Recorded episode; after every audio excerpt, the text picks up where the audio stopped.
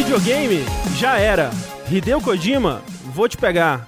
From Software, paga comédia. Eu sou o André Campos e esse é o Fora da Caixa. Podcast do jogabilidade que não fala de jogabilidade nem de videogame. E hoje eu estou aqui com Eduardo Sushi, Eu mesmo. Rafael Kina Olá! E Fernando Tengu. Eu não. Sejam bem-vindos a essa primeira edição ao vivo do Fora da Caixa, que pra você que tá ouvindo a versão editada, talvez não faça nenhuma diferença, mas veja só, estamos gravando ao vivo na Twitch, twitch.tv barra eh, jogabilidade, e a gente pretende, né, o Fora da Caixa, como ele é quinzenal, de 15 em 15 dias aí, estaremos ao vivo na Twitch às quartas-feiras, 8 e meia da noite, para gravar eh, agora ao vivo. Porque tudo tem que ser transformado em conteúdo. Se o podcast já é conteúdo, por que, que a gente não pega o processo de criação do podcast e também transforma em conteúdo? E aí, o próximo passo, transformar a gente assistindo o conteúdo do podcast. Em React! Ah, Mas o Rafa já faz isso já. Ele assiste, às vezes, os clipes do jogabilidade ao vivo pra reagir. Olha aí. Aqui não, Então não, é isso. não, mas é- não, isso, isso daí,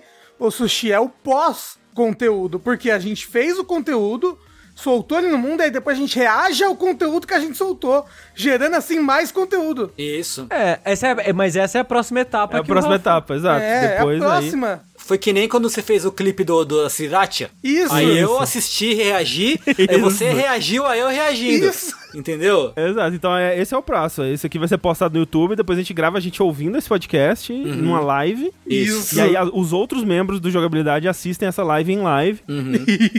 A gente pode, inclusive, gravar só um fora da caixa, esse. E o resto dos conteúdos é a gente reagindo a Isso. ele mesmo, entendeu? Exatamente. Então, olha só, ainda estamos aqui com coisas provisórias, né? O layout ainda é o layout do, do vértice aqui, mas dá pro gasto por enquanto, né? Enquanto a gente é, finaliza aí os novos layouts de, de- da Twitch aí, que vem aí, ouvi dizer, um dia, quem sabe, daqui a uns seis anos. Não, não, não, não, não. Vai dar tudo certo. Próximo fora da caixa. Vai dar tudo certo. Mas pra você aí que tá, talvez, nos acompanhando ao vivo pela primeira vez, primeiro, seja bem-vindo. É, saiba que o Fora da Caixa é o nosso podcast onde a gente fala sobre tudo que não são videogames, então a gente vai falar aqui sobre filmes que a gente tem assistido, é, livros que a gente tem lido, músicas que a gente tem escutado, quem sabe num futuro não tão distante assim, restaurantes que a gente tem comido. Saudade, Porra, né? saudade, de poder quem falar. sabe? Assim, olha só, eu fui pro parque. Eu poderia falar, fui pro parque, andei, assei a coxa, esse tipo de coisa. Era um conteúdo que a gente falava também. Primeiro bloco, Caixa. então, do Fora da Caixa, Rafa. Manda, manda brasa. Fui pro parque, amo o parque, é divertido, muita gente. Teve um moço que tirou a máscara pra tossir do meu lado. o filho da puta. Aí o, o- o Lucas falou- chamou ele de arrombado. Ainda bem que ele não ouviu, não queria brigar no meio da rua, sabe, em plena pandemia. Mas foi muito legal. Eu sinto que estou mais disposto para viver depois de fazer exercício físico. Que nota você daria pro parque, Rafa? Qual o seu review, assim? O Parque do Pico Jaraguá, 9. O Ibirapuera, 7. Sete. Isso. 8, 8, 8. Essa é uma nova novidade, inclusive, do Fora da Caixa ao Vivo. A gente vai dar nota pra tudo que a gente vai falar aqui, Isso. tá? Então já vão preparando suas notas aí. Porque agora sim, a gente tem que engajar com o jovem. O jovem gosta de quê? De nota. É verdade. Opa. Então, é, aqui estamos para esse podcast que, como tudo que a gente faz aqui no, no Jogabilidade, é graças a pessoas como você. Pessoas que vão lá mês após mês nos nossos, é, nas nossas campanhas aí de financiamento, como o Patreon, o Padrinho, o PicPay, ou com o seu sub na Twitch, e contribuem aí com o valor que lhes é possível, né? A partir de um real você já está ajudando bastante. A partir de 15, você tem acesso aos nossos grupos secretos aí do, do Discord e do Facebook, né? Onde você tem acesso a, por exemplo, o podcast que a gente acabou de gravar, por isso que atrasou, inclusive, que a gente estava gravando o, DLC Cedilha. É verdade. Um DLC Cedilha muito esperado, né? Muito um esperado. DLC Ah, Cedilha muito que... esperado. Pelo menos por uma pessoa. E que É. vai decepcionar, porque Vai. a gente a gente falou, olha, esse tema não vai render. Aí as pessoas continuaram sugerindo, a gente, porra, então vamos, né? Ó, mas É. deixa eu te falar, eu acho que ainda, ainda dava pra render muito mais. Muito mais do que a gente falou. É, dava, porque a gente falou de tudo menos do tema. É, então, Exato. mas é que quando a gente entrar no tema, acabou. Então o próximo vai, vai- desse mesmo tema aí vai ser irado. É isso. Só que na verdade a gente vai começar a conversar sobre outra coisa, vai ser tudo igual. Parte 2. Isso. É, e eu peço desculpa, que parte desse problema sou eu. Não, é Não. não. somos nós.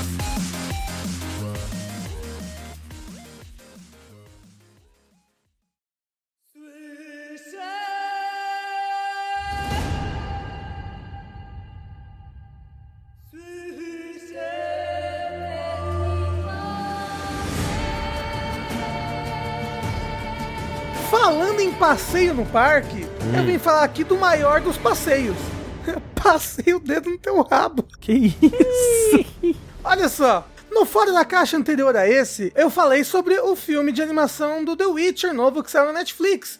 Que era um filme que contava uma história sobre um mentor do Geralt, blá blá blá blá. E eu lembrei, porra, eu gosto desse universo aqui do The Witcher, acho legal. Gosto da magia, gosto dos monstros. O que eu faço? Eu quero consumir mais sobre isso. E aí, durante a gravação do Fora da Caixa, eu pesquisei os livros do The Witcher no Kindle, né? Lembra disso? e eu falei, olha, eles estão no Kindle Unlimited, que é esse serviço que eu já assino mesmo, que é tipo uma Netflix, ou melhor, uma Amazon Prime, de livros no seu Kindle, né? E, e eles estão todos lá. Todos os 1, 2, 3, 4, 5, 6, 7. 7 livros. Ou 8. Caralho, é muito livro, É, né? no Brasil eles dividiram o último em dois, mas são sete livros. É porque teve um que lançou em 2013, pelo que eu tô vendo aqui. E aí tem 8. Sim, então, no Brasil são oito porque eles dividiram o último em dois. Não, eu tô achando que. que são oito lá fora também, que o nome do último livro é. Ó, que tem o.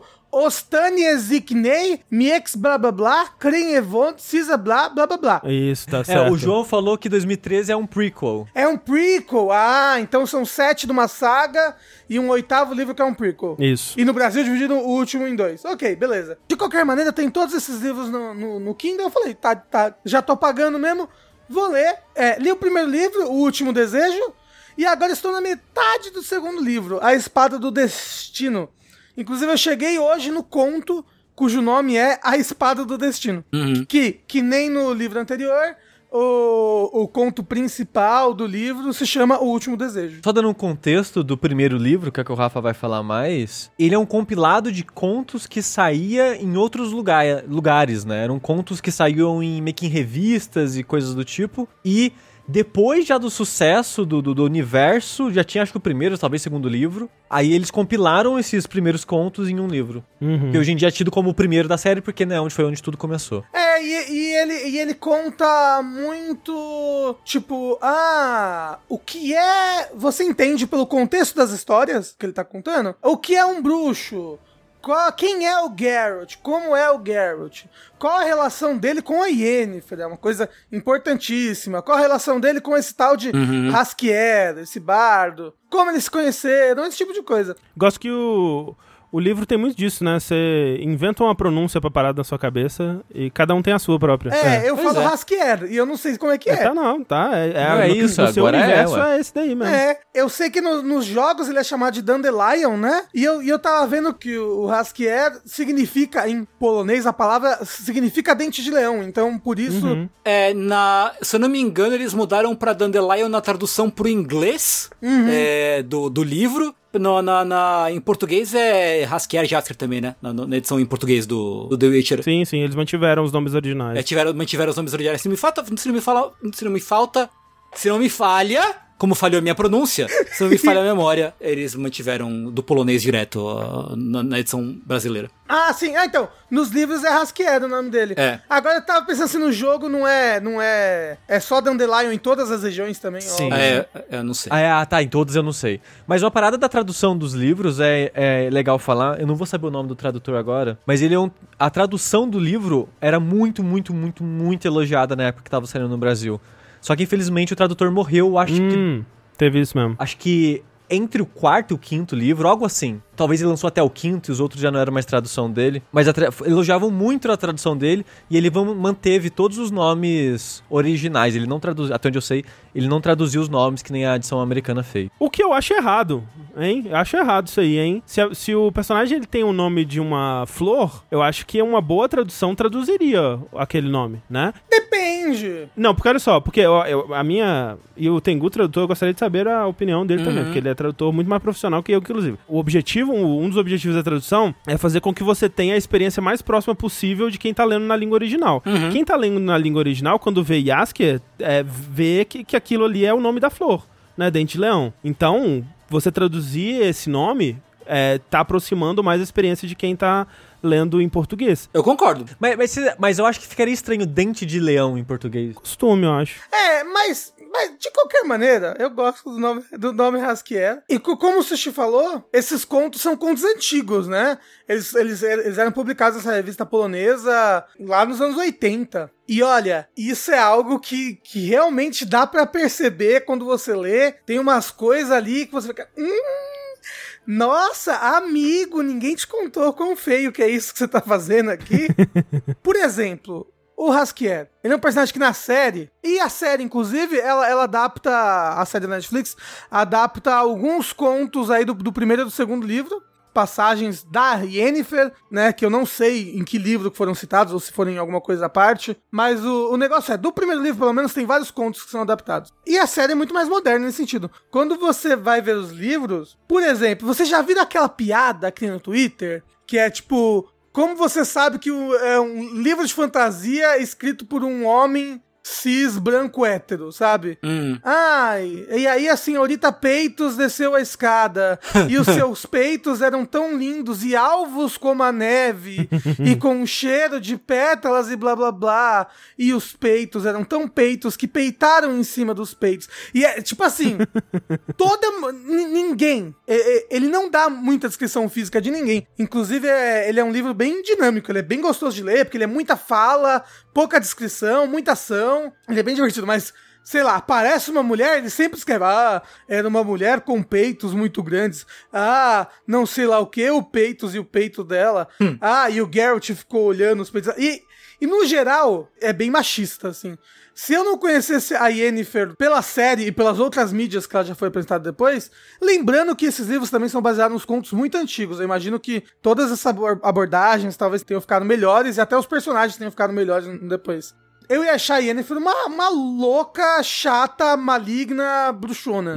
Bruxona. Porque as mulheres são muito mal, mal representadas no geral. Ó, vou dar um exemplo do, do primeiro conto. Um moço fala assim pro Geralt, não, porque as mulheres estavam possuídas, elas, elas tinham mudanças de humor repentino e irritações enormes e blá blá blá. E aí o "Hã, mas não podemos dizer isso de todas as mulheres? Sei. E, de- É, e não.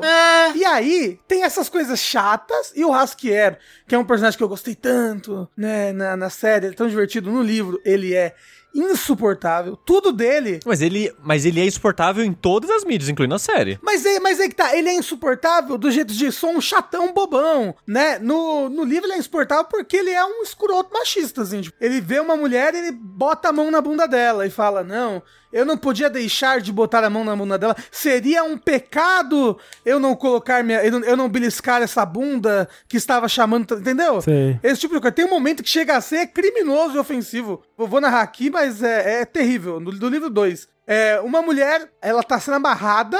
é, o Hasker tá amarrado, o Geralt tá amarrado. Essa mulher foi, é amarrada e os peitos dela ficam pra fora. O Geralt vira a cabeça em respeito. O Haskier fica olhando, ela fala, para de olhar, blá blá blá. Até porque esse pessoal que amarrou ela está ameaçando estuprar ela. Aí o Haskier fica assim, ah, não, eu não vou deixar de olhar os seus peitos porque eu vou morrer e blá blá blá. Você pelo menos só vai ser estuprada. E na sua idade que você tem, é até uma coisa boa você, né? Uau. Alguém te querer. É, é, tipo, é um negócio muito pesado e muito ruim. E ele não vira a cabeça, ele fica olhando enquanto ela fica pedindo pra ele não olhar os peitos dela.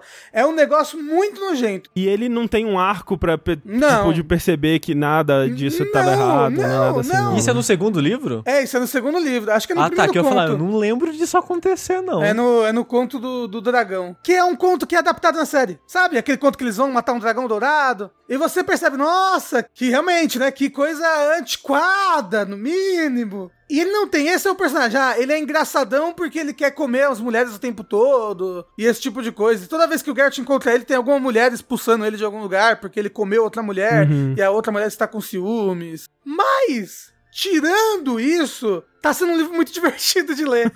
Por quê? Como eu falei, é, por enquanto eu ainda tô na parte dos contos, ainda não cheguei na história, história mesmo, que eu tô muito interessado, porque a série terminou, né, com a história praticamente começando ali. E ele é rápido, ele tem muita ação, ele tem um, um universo divertido, apesar, é, e é um universo bem filha da puta, assim, ah, tipo, você percebe a dificuldade do Geralt sendo a pessoa que ele é, de às vezes de contraparte da, da ignorância que as pessoas têm, e não uma ignorância no sentido de tipo, pessoa machista, pessoa isso aí. Não, não é isso, porque o Geralt é tudo isso. É ignorância no sentido de que as pessoas têm esse pensamento medieval de, por exemplo, o rato, ele nasce se você deixar a palha num lugar, sabe? Uhum. É, a larva, a larva nasce da carne estragada, sabe? Da de geração espontânea. Esses... É que no mundo deles é mais complicado ainda, porque tem ciência, mas também tem isso daí, né? Tem também maldições e, e coisas místicas de verdade, né? Sim, de fato. Deve, ser- devia ser mais complicado ainda de separar as duas coisas. Sim. O Birac falou que nunca entendi isso. É, era um pensamento medieval de verdade, né? Do, da criação, da geração espontânea, né? Sim, Eles sim. achavam que vários animais, as coisas nasciam espontaneamente dos lugares. Tem um conto é, que eu acho que é do primeiro livro que eu lembro muito que eu gosto, que o Geralt vai pra um jantar com uma rainha de algum lugar, assim, Ah. e tem todo um, um jogo de, de política entre as pessoas que estão no jantar, pro Geralt, entre o Geralt e essa mulher e tal. Eu acho muito legal esse. Sim. Faz tempo que eu, que, eu, que eu li, mas eu acho muito legal esse, Não, esse a, a série até dá foco nesse episódio, Ah, né? é, eu não, eu não vi a série. Porque esse, esse, esse conta aí, essa, essa situação acaba sendo muito importante depois. Sim, Pra sim. história é. como um todo. Uhum. É, Dito isso, na série, ela, ela, ela moderniza muitas coisas, né? Tipo, nesse conto tem um personagem chamado Ouriço, que é um baita de um filho da puta. E ele se apaixona por uma outra personagem, e ele tem um filho com essa outra personagem. E aí fica tudo normal, tipo, ai que bom, eles tiveram um filho, eles se amam, blá blá blá blá. Só que o Ouriço tem, tipo, 40 anos e a menina tem 13. Então, tipo, hum, na série, eles parecem que têm a mesma idade, assim, mais ou menos, sabe? Eu, ag- agora eu tô pensando assim, na tradução que eu tô lendo, eu acho que tem mu- muitos nomes, tem nomes originais das coisas, mas tem os nomes adaptados. Tipo, quando aparece uma sereia, ela é chamada de sereia, sabe? Não é chamada de sereia em polonês. Uhum. Mas essas coisas, Rafa, até mesmo hoje em dia, ah, o cara de 40 anos teve a filha com 13. Se você vai contar uma história medieval de um nobre que faz o que quiser, meio que vai ter essas coisas, eu acho, sabe? Mas, mas é diferente, primeiro, porque não é o nosso mundo. Né? É um mundo Sim, medieval sim. fantástico. Você Sim. escreve, você imagina ele do jeito que você quiser. Isso é certo? verdade. E se fosse apresentado como, como tipo, ó, isso, é uma, isso é uma coisa ruim. Então, mas de novo, ele tá replicando isso com base no nosso mundo. Ah, então, é- no eu- nosso mundo, nessa época, entre aspas, nessa época onde ele se baseia, não era algo mal visto. Logo, a história que se passa nessa época, entre muitas aspas, também não é mal visto. Não, eu, eu entendo, tipo, o argumento que nem o Paulo falou, não é romance histórico, é fantasia. Que, tipo, de fato, ele poderia, né, ele escolhe o que, que ele vai pegar do nosso mundo pra colocar no mundo dele. Mas, ao mesmo tempo, é um, é um universo que é construído com uma certa verossimilhança. De você conseguir reconhecer naquele mundo fantástico partes do nosso mundo, né? E eu acho que é, é um assunto complicado esse, tipo, É. de, de, de dizer se faz sentido você trazer também as coisas que são ruins do nosso, do nosso mundo como parte de estabelecer que esse mundo também é ruim de certas formas, né? Eu acho que é, é interessante quando isso é abordado pela história, né? Quando isso é reconhecido pela história. Nem necessariamente como uma coisa ruim, mas como quando isso acontece com um, um propósito na história. Tipo, talvez nesse mundo seja normal esse, um casamento desse, sabe? É, mas que esse casamento não esteja lá só pra falar, olha como esse mundo é ruim, porque é meio raso, mas que esse casamento ele sirva como parte de alguma coisa maior que a história tá tentando Então, contar. mas não serve. Inclusive, esse personagem é um personagem de, como eu falei, uns 30 anos de idade, que stalkeia essa menina até ela querer ele, sabe? E aí eles transam e tem um filho. Então eu falei, eu acho que ele tava replicando pensamentos e costumes medievais, uma coisa de época. Mesmo assim, esse personagem é um filho da puta, esse ouriço. Inclusive, ele é, é, me falaram até, me deram um spoiler no Twitter que ele é mais filho da puta depois, quando ele reaparece. É, ta- talvez a abordagem também seja um produto da época também, né? Então, é isso que eu, que eu acho, que é a abordagem É. do produto da época, como, por exemplo, as representatividades femininas, que no momento não apareceu nenhuma personagem feminina boa, Uhum. todo momento que eu li até agora. Mas o, uma coisa bem bacana desses contos, que eu acho que talvez até ele vai se perder depois, que faz mais sentido nos contos, mas não, não acho que faz sentido numa história Contínuo, assim. é, numa história contínua é que vários contos são baseados em contos infantis eslávicos, ah, acredito eu. Tem um dos contos que ele é claramente inspirado na Branca de Neve. Uhum, Tem isso no jogo. Sim. Tem uma princesa e a madrasta manda matar ela com um caçador, sabe? É, o, o primeiro livro é basicamente é só conto folclórico reinterpretado pra esse mundo. Isso. E aí, tipo, ela vai morar com sete anões. É, e eu gosto da interpretação no geral que tem é, desses tipos de conto. Adaptando pro mundo mais real, entre aspas. No mundo mais mais real, mas ao mesmo tempo extremamente fantástico, sabe? Sim, sim. Tem um que é da Bela Fera, que é muito legal. Tem um que é claramente a Pequena Sereia. Tem vários contos bem, bem, bem, bem bacanas que pega só, tipo, um plano de fundo daquele folclore. A história mesmo não tem a ver. Tipo, não é o Geralt tendo que matar os sete anões pra Sei. transar com a, com a Branca de Neve. Não é nada disso. Mas você tem uma personagem lá no fundo que alguém conta uma história dela, em que ela passou um tempo vivendo com sete anões, entendeu? É sempre um plano de fundo pra história, e não, e não a história em si principal. E essas histórias são bem bacanas. Eu tô gostando do segundo livro menos do que o primeiro. Principalmente porque o segundo livro até agora tá muito focado no romance do Geralt com a Yennefer. E, eu- e eu acho meio pai, assim. O romance deles é meio. É, é, é, É tóxico dos dois lados. Mas uma coisa que eu gosto, que eu acho que só aparece mais no segundo livro do que do, do que do primeiro, é que o Geralt é muito bundão. ele- ah, Eu, eu, eu, eu gosto, mas eu gosto que ele é bundão. Porque, tipo, todo- tem toda essa imagem, ah, o Geralt é muito foda, ele é o lobo branco, ele tem altas espadas, não sei o quê. mas ele é um bundãozaço, assim. eu, eu acho que eu acho isso interessante, um aspecto interessante. O, eu acho, na verdade, o Geralt lendo os livros, ele é muito inteligente, Uhum. ele é muito intelectual para várias coisas. Sim. E, porra, ele não é invencível. É. Muito pelo contrário, toda vez que ele vai lutar contra alguma coisa, você fica. Tipo, hum, o Geralt não consegue vencer isso daí. Ele não é tão forte assim, sabe? Tem muitas coisas, muitos monstros que são muito mais fortes do que ele. Ele, ele vence as coisas várias vezes porque ele sabe o modus operandi daquele monstro, sabe? Ou porque ele se prepara antes. Mas no geral, ele não é tão forte assim. E eu acho isso, isso bacana. É, ele não é um super-homem. Ele é só uma pessoa bem preparada Isso, no geral. é. né? Ah, então, mas, mas isso do, do Geralt, né, super forte e tal, super fodão, é uma coisa que veio mais até com o terceiro jogo em específico, É. né? Porque até nos jogos antigos, no- você vai ver o primeiro, o Geralt, ele, tipo, é magrinho, feio, meio velho, né, assim. Ai. Ele não parecia ser alguém, né, super Não. fodão, assim, que vai Não. sair na porrada. E tinha muito foco na preparação. Tanto que se É. você não se preparasse direito, você apanhava pra qualquer bicho do, do jogo. E aí o 3 é que veio com essa coisa do Geralt gato, musculoso. Ah, ó, dito isso, eu, eu só imagino no livro o Geralt como o Henry Cavill, hein? Só imagino ele daquele jeito. Prefiro muito mais gato gostoso. Agora na série ele é literalmente o Superman. Verdade, né? A gente falou que ele não era o super-homem. É. e ele na é, série, verdade. ele se ferra, ele se ferra bem ainda. Ele não se ferra tanto Não, é que o os livros, ator- eu o acho. sim, sim, sim, sim. Você vai continuar lendo tudo, Rafa? Eu quero, é porque eu, eu quero, eu quero muito saber o que vai acontecer. E como, eu tô como eu falei, tô gostando desse universo. Que apesar dos pesares, eu, eu gosto do- dos NPCs, da, da, da politicagem, da, da maneira como o Geralt às vezes tem que.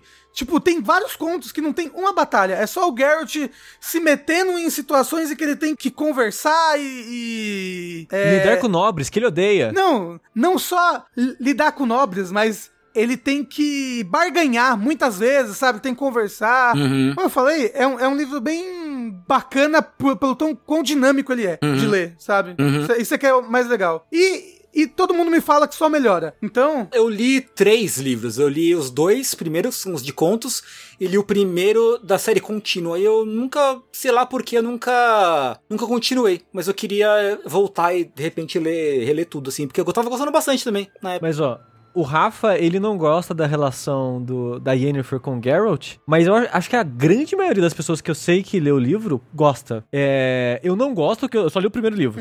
O primeiro livro apresenta a Yennefer de uma maneira insuportável, assim. Que não é, não é uma pessoa que eu quero perto, sabe? Não, não, por favor, já, já deu já. não, e, e, e- ela continua com a mesma atitude no segundo livro, entendeu? Então, ela é a mas mesma então- personagem. Aí, por exemplo, eu acho que depende de como você lida já no primeiro livro mesmo, eu acho. Que a Thalissa ama ela e ama a relação dela com o Geralt, por exemplo. Mas eu acho, Sushi, que essa relação toda vai ser melhor lidada em outros livros. Eu acho que a Yennefer, principalmente, vai virar uma personagem melhor nos outros livros. Mas a Thalissa também não leu tudo, né? Não, ela tá no quarto livro. Ah, ok, já tá mais avançado, pelo menos. É, tipo, como eu falei, eu acho que era uma personagem que eu ia odiar ela se eu não conhecesse ela de outras mídias e, e soubesse do passado e das coisas dela. Até na minha cabeça, por conhecer ela, ela de outras mídias, quando eu leio, eu interpreto ela como eu conheci ela antes, sabe? Aham. Então tem isso. E é engraçado que como eu só li o primeiro livro, eu não conhecia a atriz nos livros ainda.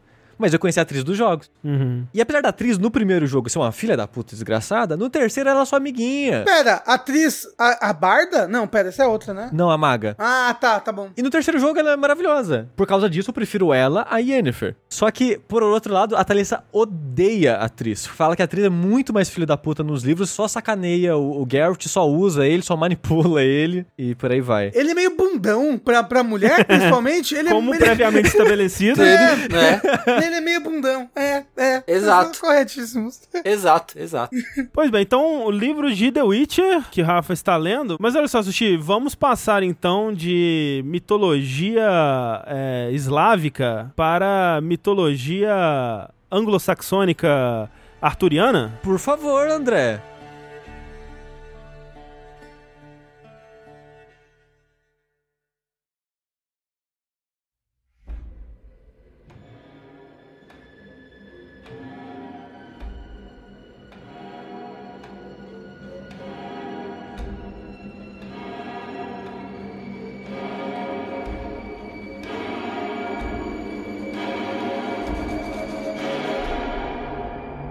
Olha só, vamos falar de O Cavaleiro Verde, Sushi. O Cavaleiro? Porra! Eu acho que eu e você assistimos e o Tengu e o Rafa não, né? Eu não vi.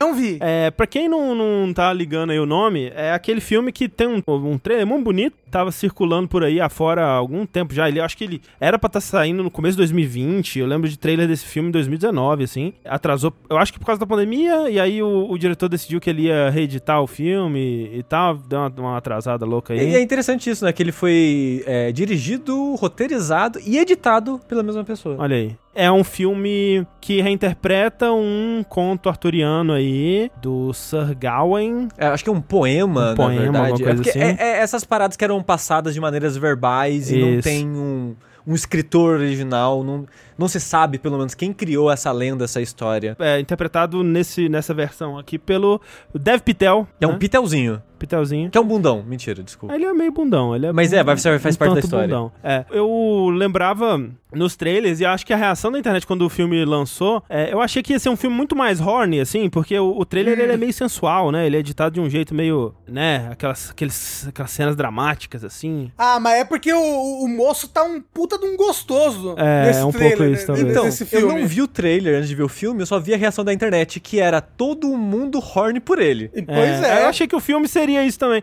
Mas nem tanto, né? Ele tem umas coisinhas aqui e ali, mas no, no geral, no geral não. Você conhecia alguma coisa dessa, dessa história an- antes do filme, Sushi? Então, é muito louco isso, porque eu gosto de ver filmes, consumir coisas no geral, ver filme, ler livro, é, jogar, sem saber absolutamente nada. Se eu Uhum. vejo pessoas que eu confio no gosto, na opinião, falando que algo é bom, eu não, beleza. Já basta, Não, é. eu não- Aham. Exato, eu não quero saber mais nada. Eu quero ser surpreendido por aquilo. Sim, Porque eu acho que na maior parte das vezes é mais benéfico do que maléfico pra mim sei. fazer isso. Uhum. Então, tudo que eu sabia desse filme era capa muito bonito, pôster muito bonito, É, tudo muito bonito, Tudo, tudo- o visual dele é, é, muito bonito. Toda a identidade visual desse filme é muito bonita. E muito, muito, muito elogiado. Sim. Eu pensei, quero ver, pronto, acabou. Uhum. Não procurei mais absolutamente nada é, sobre o filme. E quando eu comecei a assistir, ele fala no começo, né? Tipo, ó, baseado numa lenda cavaleiresca da época tarará e brarã. Mas mesmo assim, eu não sabia que era conto arturiano? É, então, o filme não fala isso, né? É, Se você não souber, exato, Exato. tipo, ele, por exemplo, ele nunca te fala que o rei é o rei Arthur. Exato. E é muito louco isso, porque. Spoiler, talvez, aqui, pra quem quer assistir sem saber absolutamente nada. Não é um spoiler da história, mas, né? Pra quem não quer saber nada que nem eu fiz. Você sabe que tem uma mesa redonda, cavaleiros nela. Aham, aham. Tem um rei que tá moribundo já, com alguma doença, já tá velho, alguma coisa tá acontecendo e tá fraco. E supostamente tem magias nesse mundo. O rei tem uma irmã que é bruxa. Aham. E tem um mago na mesa redonda. Uhum. Mas até aí pode ser qualquer pode coisa. ser qualquer, é, pode ser, Pode. né? Pode da ser mes- Brasil. bebeu da mesma fonte, talvez. É, exato. Aí depois que o filme acabou, ele é tipo 80% simbologia, assim, sabe? É, é um filme que não dá pra você analisar o que acontece nele com um viés de realidade, assim. Você tem que É. analisar tudo com um viés de, de, de... É um conto, é uma parábola, é uma fábula, sei lá, sabe? Exato. E quando eu fui pesquisar sobre depois, que eu vi, ah, caralho, É o Rei Arthur, é a Morgana e é o Merlin, porra. É, pois é.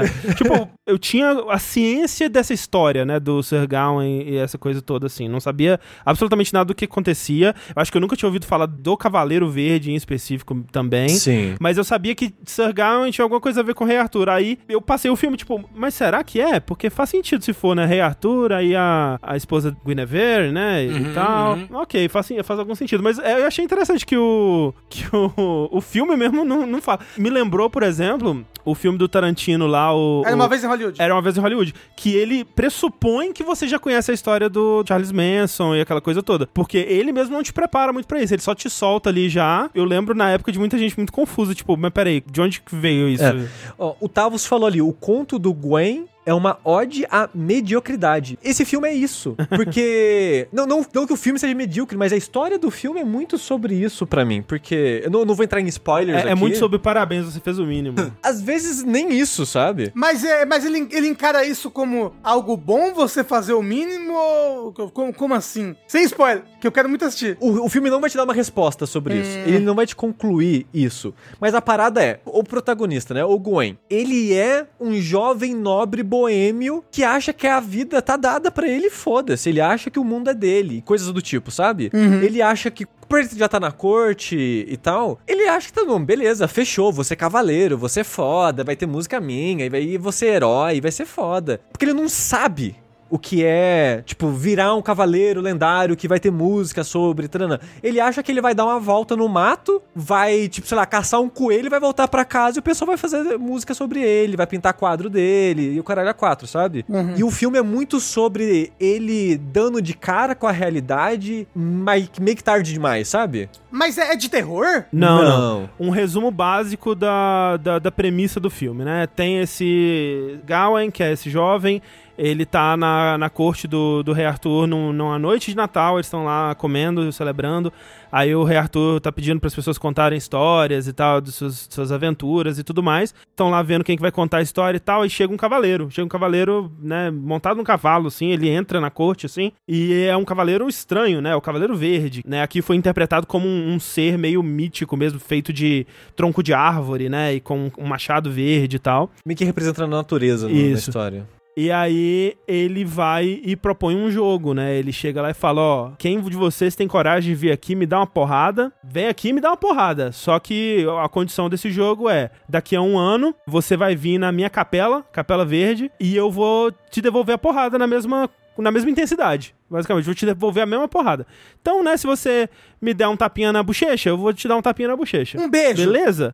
Tipo assim, primeiro, não faz nenhum sentido. Que que porra de jogo é esse? Não, é, né, é, alguém podia ensinar é, mecânicas de gameplay pro Cavaleiro Verde, que ele não entende muito claramente. É, mas segundo, quem, quem aceitar ficaria com o machado dele por esse um ano. Acho que essa era a recompensa, né? E, e também de você enfrentou o Cavaleiro Verde. É, é, você aceitou, né? Você ia ter alguma, alguma É. honra lá. E aí, o, o menino, primeiro chega assim, né? E é, ninguém quer, né? Todo mundo fica meio intimidado com o cavaleiro, ele é meio assustador. E aí, o, o Arthur e a- o rei, né? Ele vai lá, então, porra, deixa que eu vou. Aí, quando ele tá indo, o Gawain, ele fala, não, deixa que eu vou. Aí ele pega a espada, provavelmente... Pede pra alguém porque ele não tinha. É. O Rei Arthur dá a espada pra ele. Supostamente Excalibur, Exato. supostamente. Ô, louco. Até tem um momento que o, o rei, ele fala, você entendeu as regras, né? Ele, aham... Ele fala, é- não se esqueça, é um jogo. É, aham, entendi, claro. E aí ele vai lá e corta a porra da cabeça do cavaleiro.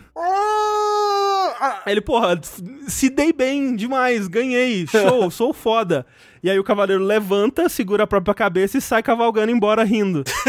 e aí o filme é sobre ele, é, dali a um ano, né, indo nessa jornada pra encontrar o Cavaleiro Verde e cumprir o resto do jogo. Mas a parada, eu acho que a- a- o conto, ele não faz sentido, mas é exatamente pra contar a Assim. história dessa pessoa que se acha pra caralho, que quer a fama, que quer o renome, que Sim, quer a sim, sim, história. E, e, tipo, foda-se, ele não pensa nas consequências, ele só quer ser alguém que né, tem esse nome. E, e acontece isso por esse um ano, né? As pessoas Sim, tem, é, a- ele tem uns teatrinhos de é. boneco com- dele. As pessoas veem ele e falam, nossa, você que derrotou o Cavaleiro Verde. Você que vai perder a cabeça daqui a um ano. As pessoas ficam, nossa, você ficou sabendo que o cara que enfrentou o Cavaleiro Verde tinha, sei lá, 3 metros de altura. Começa a inventar, sabe? E aumentar as histórias e Sim. falar que foi uma luta incrível. É. Que usou o machado pra derrotar o Cavaleiro Verde e os caralho a quatro. Que eu acho que é muito sobre isso a, a história, né? Do, do, do filme no geral. Esse personagem que, é só um patricinho, sabe? É, é. É, que não tem noção de absolutamente nada, playboy. tendo que lidar com isso. Um playboyzinho, é. Mas, André, Hum. você viu lá a tábua redonda e você não suspeitou que era o Arthur quando você viu uma mulher loira com uma espada de anime assim, ali no Mas não meio? existe. Como assim? Eu não, eu, eu suspeitei porque eu já sabia, né? Eu, eu comecei a ligar esses pontos aí, né? Mas o, o filme mesmo, se você não tá predisposto a ligar esses pontos, né? Você talvez ache como o Sushi achou que era só uma coisa que tá referenciando, que não necessariamente é direto, né? Assim. E aí sumonam ele, né? Ela no Mas, meio mas do Rafa, isso que você tá falando, ah, mulher loira com espada de anime, não tem isso, sabe? Não, mas é porque Era uma piada, eu era acho. uma piada com Fate. Ah, porra. Ah, não, foi longe aí, hein? Nossa, é, nossa, o Rafa, tá, né, O porra. Arthur, o Arthur, a, a Arthur no Fate, né? Ela é... Porque você sabe que existe magia nesse mundo porque o Cavaleiro Verde foi sumonado por alguém. Sim, sim. Ah, E você sabe que existe magia porque quando o Cavaleiro Verde aparece, o Merlin, ele faz meio que uma leitura astral da sala na hora e fala: é o cara, é o bichão. então você sabe que existe alguma espécie de magia, mas não tem essa bola de fogo, esse tipo de coisa, sabe? Pior filme. o, esse filme aí, ele tá disponível pra eu assistir aonde? Na internet.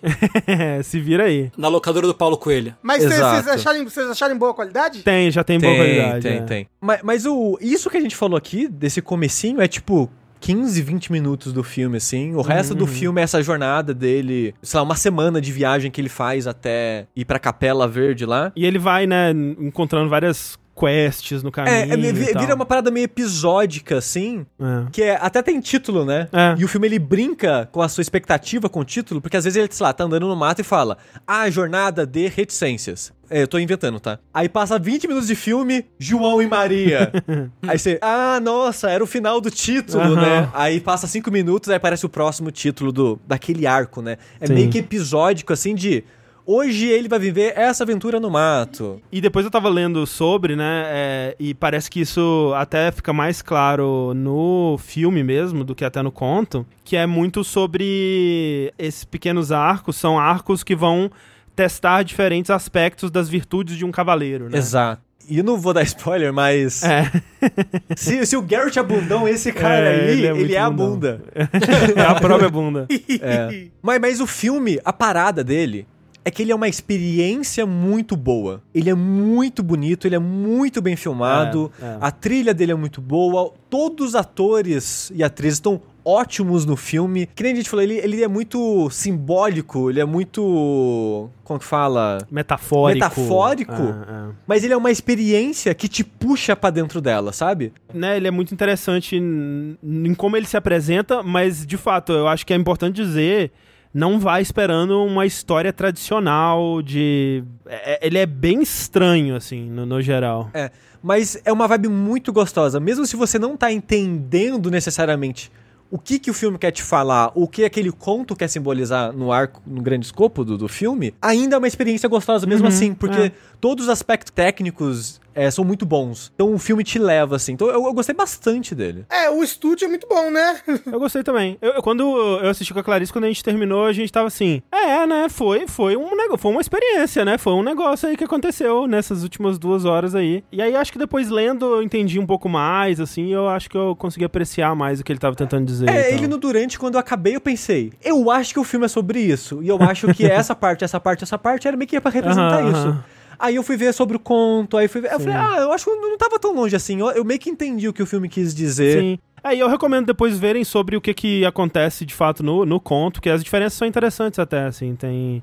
É, e, e é um conto, pra quando ele foi escrito, que lidava com umas temáticas de masculinidade, assim, que são bem, bem interessantes É. até, assim. Mas parte do que entregou pra mim o filme foi aquela, o discurso sobre a cor verde, que é um ótimo momento no Uhum, filme. É, é. Que eu acho, tipo, por que verde? Por que, que o cavaleiro é verde? É, o que, que o verde representa, né? É, por que não outra cor? E eles têm meio que uma conversa sobre isso, de o que, que o verde representa, as coisas boas e ruins no mundo do verde. Uhum, E é muito interessante e pra mim meio que entregou a. Amarrou. a- a- é, amarrou a história e Uhum. me fez entender o que tava acontecendo. Show. Cavaleiro Verde, tá por aí, caiu do caminhão. Inclusive, porra, vários filmes. Agora virou essa bosta de novo, né? Por um, um breve momento da pandemia, a única coisa que a pandemia nos trouxe era que os filmes estavam lançando direitinho em, em serviço de streaming aí, por dois minutos, e agora virou essa merda de novo aí. A Disney Plus começou a cobrar, né? É. Ou 80 reais pra você ver o filme num, num serviço que você já tá pagando. Pois é. E esse daí, por exemplo, é um que ele lançou em serviço de streaming lá fora, não sei exatamente em qual, talvez HBO Max, eu não sei. Mas aqui no Brasil não tá. O, o Esquadrão Suicida é a mesma coisa, né? Tipo, lá fora ele tá num serviço de streaming direitinho, aqui não. Não, o Esquadrão Suicida tá assim. Não tá, não? Não, HBO Max? É, não tá no HBO Max o Esquadrão? Acho não que tá. assim. Eu, não. eu lembro que no, no dia eu ia. Ah, entrou, agora, né? é. Ah, bom, então entrou agora. Porque quando ele estreou lá fora, eu, eu assinei o HBO Max pra assistir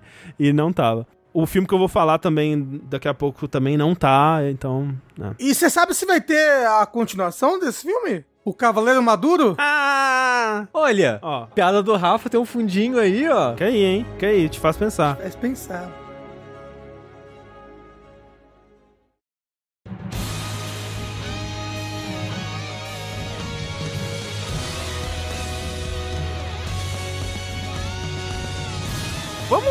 Continuar no- no- na temática de lendas pelo mundo, Tengu? Vamos, vamos, vamos fazer um pulo aqui, um pulo cultural, é, para esse que é um filme, talvez, dos mais aguardados do ano. Ah. Opa! Não vou dizer que sim, não vou dizer que, não vou dizer que sim, não vou dizer que não, mas digo que sim. que é o que? Adaptação cinematográfica de Dynasty Warriors. Uou! o, o popular é, Sangoku Musou, na verdade. é, que saiu aí. Saiu faz um bom tempo já, na verdade. E eu assisti ele faz um bom tempo.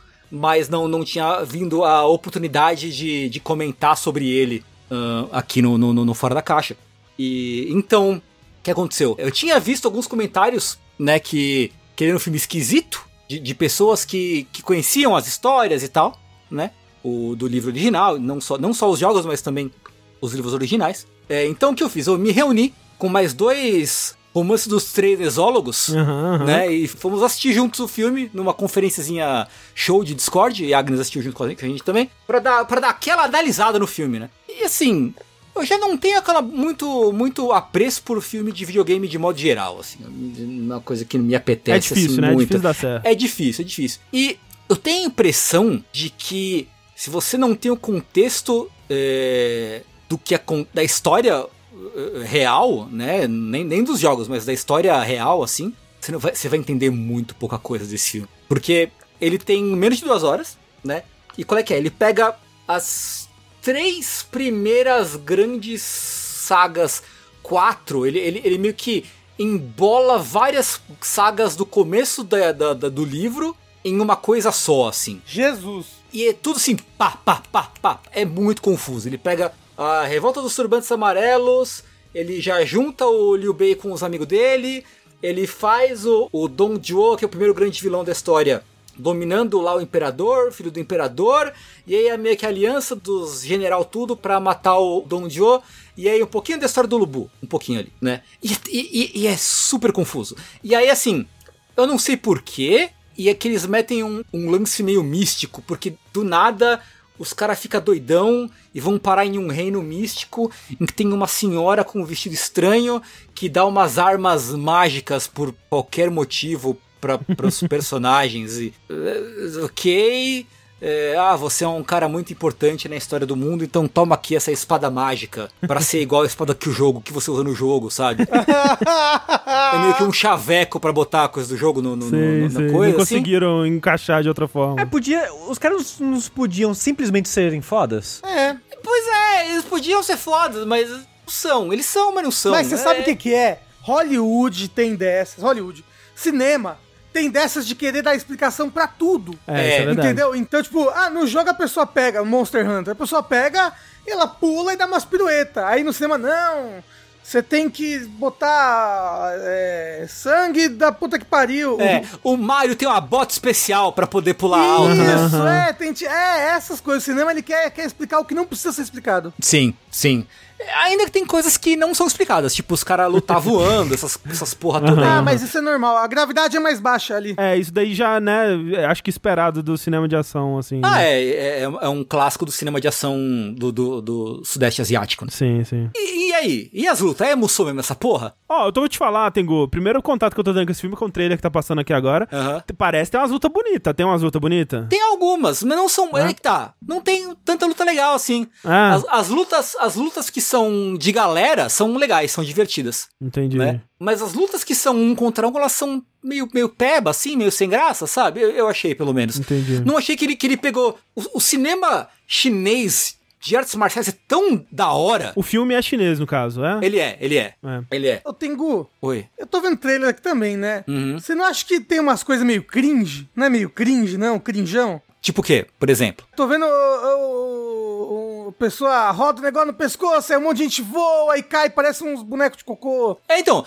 é, essa era pra ser a graça do filme. Mas é executado de um jeito esquisito. Eu achei também. Ficou, ficou meio crinjão, assim. Mas você sabe o que que é? Hum. Porque não pode ser violento, né, Tengu? Senão tem que ser é, mais de 25 anos a pessoa pra- assistir esse filme. É. Se fosse de verdade, a pessoa passando uma espada no meio de um monte de gente... Uhum. Quem sabe? Mas é que Musou também é assim, né? Você dá a espadada, o cara só voa pra Ah, longe. mas aí é, É. videogame, né? Outra coisa. Ah, mas agora você quer explicação também. Você o que não tinha que explicar, agora você quer explicação. É um filme ruim?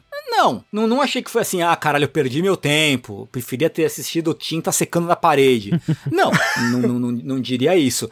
Mas e é, é um filme divertido, mas eu achei que a, a história é muito corrida, tem personagens legais demais, que não são explorados em grande maioria, com exceção de uma cena. Tem uma cena que é com o Tsao Tsao, e que o Tsao é um personagem que ele é meio que um anti... Todo mundo é filho- muito filho da puta nessa história, pra começo de conversa. Mas o Tsao, ele é o mais... Ele é retratado como um cara muito maquiavélico, que é... Parte da história, ele é, ele é quase vilão, depois ele vira vilão na história, né? E ele é muito paranoico. O lance dele é que ele era um cara muito... Muito sagaz, muito maquiavélico, e ele acaba ficando muito paranoico. E tem uma cena, que é do começo do livro, que também tem no filme, retratado no filme, que ele vai, ele tá fugindo da, da prisão, com o cara que soltou ele da prisão, ele vai parar meio que numa casa de um parente dele. Que acolhe ele, essa coisa toda, né? E é- só que ele fica, tipo, achando que, ah, esse cara e todos os servos da casa, eles na verdade querem me prender, me matar, ou me, me entregar pra polícia, uma coisa assim, né? E aí o lance é que o dono da casa sai pra buscar a bebida num vilarejo próximo, e enquanto isso, os criados todos começam a cozinhar, né? Pra, pra fazer um banquete e tal. E aí, eles estão lá, eles vão pegar um porco, eles vão afiar as facas pra matar o porco, pra cozinhar, não sei o quê. O Tsao Tsao ouvindo essa história, ele começa tipo, eita porra, os caras vão querer. Eles estão afiando. Por que, que eles estão afiando faca? O porco, o porco sou eu, na verdade? Tipo, O porco é o policial. Então, na verdade, era o policial, né? É, e aí ele fica. O lance é que, tipo, ele fala: não, a gente precisa fugir daqui, pro, pro cara que tá acompanhando ele. A gente precisa ir embora, precisa fugir daqui. Então eles saem da casa matando geral, assim, eles passam a faca em todo mundo. Meu Deus. Todo mundo! E essa cena, tipo, é como se, sei lá, tem um filtro vermelho na, na, no olho. Ele, tipo, tem uma é, coisa em primeira pessoa, assim, olhando para as pessoas. Ah! Enquanto ele mata geral. E aí, eles matam todo mundo, vão embora. E eles veem o parente dele, o, o chefe da casa, voltando com a bebida. É tipo, eita porra, ele era, era- é- não era uma, uma conspiração, era uma festa mesmo. E aí o que eles fazem? Mata o cara também. Que ninguém pode ficar sabendo, né? Esta festa virou um enterro. Essa festa virou um enterro. E aí o acompanhante do Tsao Tsao fala assim: "Ê, caralho, você comeu cocô, cara? Você, você, você chupa prego? Você belisca a parede, seu nóia do caralho? E aí o Tsao Tsao fala assim: eu, eu prefiro fazer mal aos outros do que os, os outros fazerem mal, mal pra mim. Bom, até aí, né? Parabéns, grande moral. Parabéns. Um Né? grande, grande. É, e, e essa cena ficou legal. Eu acho que essa cena ficou, no filme ela ficou, ela ficou legal. É... Deu, deu, deu altas risadas. Dei, dei, dei, dei gostosas risadas. é legal, são umas interpretações curiosas, divertidas dos personagens do, do, do jogo, especialmente, né? Eles, eles usam roupas bem. ah, quando rola um momento power-up no, no filme, que eles ganham as armas mágicas, eles ficam com roupas iguais às do, do jogo. Ah, sim. Ah, então, assim, é um filme fraco. Mas a pergunta, Tengu, é melhor do que o filme do Monster Hunter? Você me pegou agora, hein, André? Você- agora você, você me pegou aqui. Eu não, não sei responder essa pergunta, não, cara. Putz, olha. Eu não sei. Tá pau a pau, ó. Já é um, já é um, já é um bom filme, então. Rapaz, não, André. André. André Campos.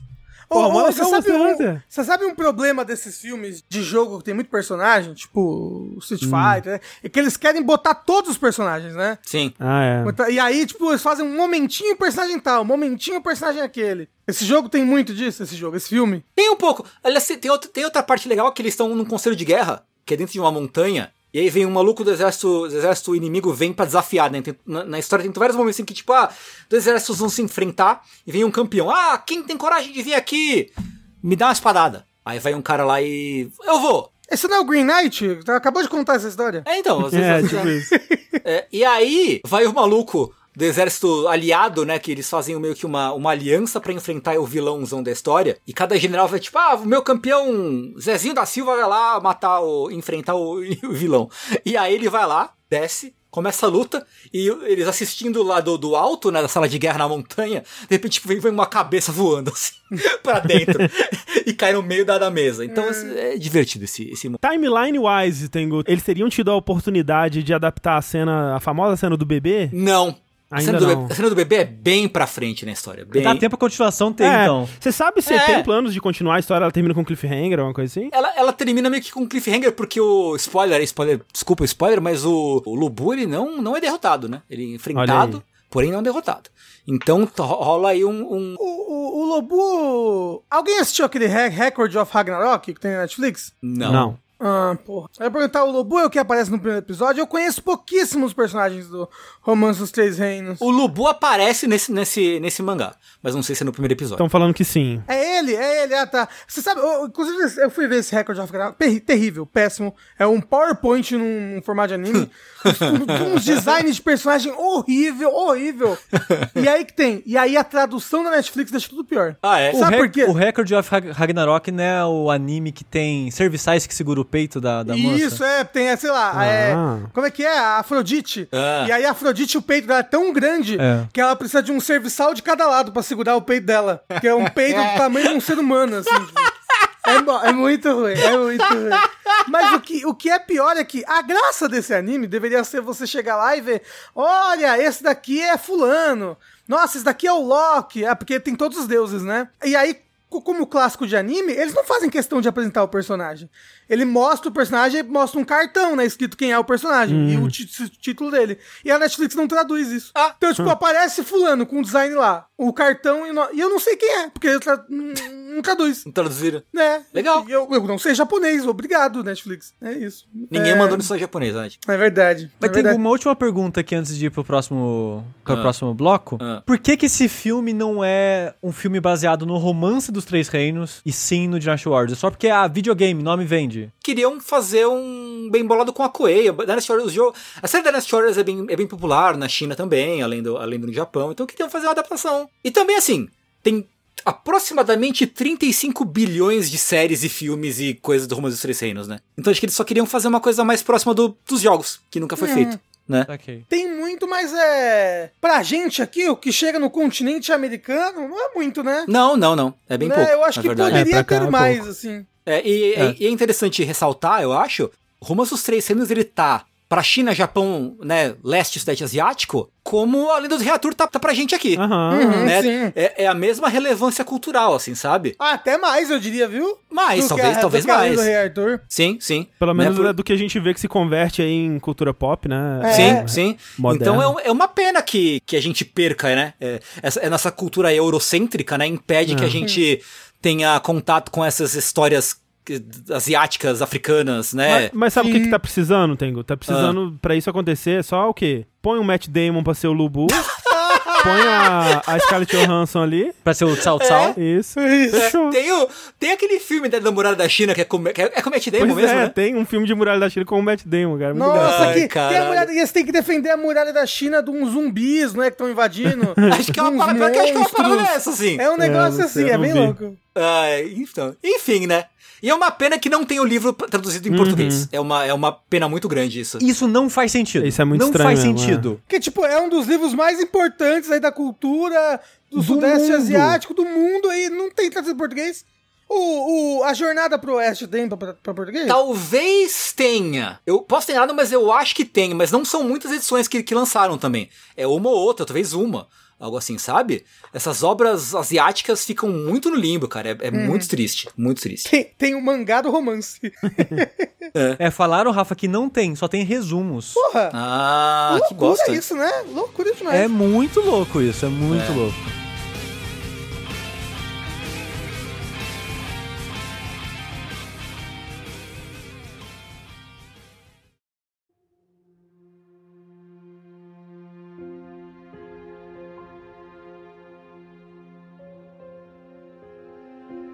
Eu queria puxar agora aqui um, um filme que eu assisti, que é o filme que tá na, na boca da molecada aí, na, na boca do povo. É o filme de terror do momento. É, e é um filme que tá dividindo emoções e corações aí pelo mundo afora. Terror. É, tem gente que tá amando, tem gente que odeia. É um filme um tanto curioso, né? Porque é, no filme, no caso, é o Maligno, ou Malignant, em, em inglês. Que tem ótimos posters. Ótimos posters. É o novo filme aí do James Wan, que é o nosso amiguinho aí que fez, né, criou Jogos Mortais lá atrás, depois fez o- os filmes do The Conjuring, como é que chama? O Invocação do Mal? Invocação do Mal. E tem aquele outro também de fantasma lá. É, né? tem um outro o aí, tem Insidious, não é isso? Insidious, não sei como é que é em Insidious. português, mas Em português é sobrenatural o nome. Sobrenatural. É ótimo. E fez, mais, mais importante de tudo, o filme do Aquaman, né? Mais recentemente foi o, o Ó. último filme dele é aí. o mais assustador do- de todos que ele fez. o mais inclusive. assustador. Annabelle não é dele. Annabelle talvez seja produzido por ele, mas não foi dirigido nem nada. James Wan, então, tá retornando ao terror aí. Ele fez um Velozes e Furiosos aí nesse meio também, eu acho. O 7, né? O Velozes e Furiosos 7 foi ele que dirigiu também. Enfim, é uma pessoa que flertando aí com a ação, mas que tem uma origem muito de, de filme de terror, né? E eu tava vendo o Red Letter Media, né? O Red Letter Media fez um vídeo sobre esse filme. Saiu, acho que hoje, de 40 minutos o vídeo. É. E eu tava vendo o vídeo do Red Dead Redemption, que é maravilhoso, como sempre, eu recomendo. Eles têm uma teoria sobre esse filme que me faz muito sentido pra mim. Eu não tenho certeza se é ve- verídica, mas que faz muito sentido. Que é, James Wan, ele tá numa situação muito única de um diretor de Hollywood, trabalhando com estúdios, né? Onde ele acabou de produzir um filme que deu mais de um bilhão de dólares pra Warner. Qual foi? Aquaman? Aquaman fez tudo isso? Sim. Caralho, quem diria? Não sabia, não. É. então ele tá numa posição que o estúdio tá meio que tipo, velho, faz o que você quiser, velho. Tipo, o que você quiser, pode fazer, vai. Vai lá, fala. Ué, não vou nem ter ninguém do estúdio aqui no, no, no- no estúdio com você. É, você sozinho controla a câmera e grava Vai. aquelas pessoas o que aí. você quiser fazer, quem você quiser contratar, quem você, que história que você quiser fazer. Que vai. ele chamou a Clarice Falcão, né, pra ser a protagonista Coisa do incrível, filme. maravilhoso. É. E o filme, ele é realmente muito curioso nesse sentido, assim, pra, né? Dizer o mínimo, assim. Que Você acha que é o Death Stranding dele? É, um- é um pouco o Death Stranding dele. É talvez um pouco o Death Stranding dele. O pessoal do Red Dead Media é, comparou com um The Room. é, feito por um diretor que é competente, né? Tipo, porque assim, Hum. o lance é que esse filme, ele, ele é muito bonito, ele tem uma, uma, uma direção visual muito legal, é, direção de câmera, né? A criação das cenas, dos sets e tudo mais. Você vê que é de alguém que é muito competente, que sabe muito o que tá fazendo, sabe dirigir uma, uma, uma cena tensa, criar a- né, o, o, o momento ali de, de tensão, sabe fazer cenas é, de, de perseguição e, e de fuga e coisas assim, com uma, uma dinamicidade, assim, né, invejável. Tipo, as cenas e, e toda, toda a parte visual do filme é muito impressionante. André, antes de você continuar, Ah, eu. A única coisa que eu sei desse filme, eu não sei da história, eu não sei de nada. certo. E de novo, eu, eu ia assistir ele assim, se você não falasse dele, dele hoje Uhum, aqui. uhum. A única coisa que eu sei dele, e já foi suficiente pra me deixar curioso, é muita gente que eu sei que gosta de filmes de terror, que acompanha muito, né, os lançamentos e tal. A reação foi: esse filme não era o que eu esperava. Uhum. E isso foi bom. É, ver esse trailer que eu já botei esse twist, esse não esperado. o trailer, ele. E na verdade, talvez isso seja. é, dependendo do, do- de como você gosta de é, acompanhar filmes, talvez isso seja bom ou ruim. Porque, de fato, o marketing desse filme, eu acho que ele. Ou faz um mau trabalho em vender ele. Ou faz um ótimo trabalho em vender ele, porque ele não te dá o que, que o filme vai ser de verdade. Isso pra algumas pessoas pode ser muito bom, pra outras pode ser muito ruim, dependendo do que você espera de um filme, do que, né, você gosta quando você vai sentar pra ver um filme de terror, né? Então, eu vejo muita gente que ch- chega ao final do filme muito decepcionada. Ao mesmo tempo, né, o que, se o que acontece no final do filme foi tão surpreendente que te levou pra um lugar bom, você talvez goste daquilo que aconteceu. É, a premissa do filme básica, assim, é assim, o filme ele abre com uma cena de um hospital sinistro nos anos 90, assim, e uma médica gravando um vídeo falando sobre um paciente que ela tá cuidando, e aí eis que o paciente dá o louco, escapa da, da, da segurança lá e, meu Deus, ele está atacando as pessoas, você precisa fazer alguma coisa, vamos lá para sedá-lo. Mas é, é um hospital psiquiátrico ou é um hospital, tipo, Vila Nova Cachoeirinha, assim? É um hospital sinistro, é, parece um hospital gótico na beira de um penhasco, assim, é uma coisa muito louca, assim, não dá pra saber. É, é do aquela Medo. casa no fim do mundo. É, basicamente.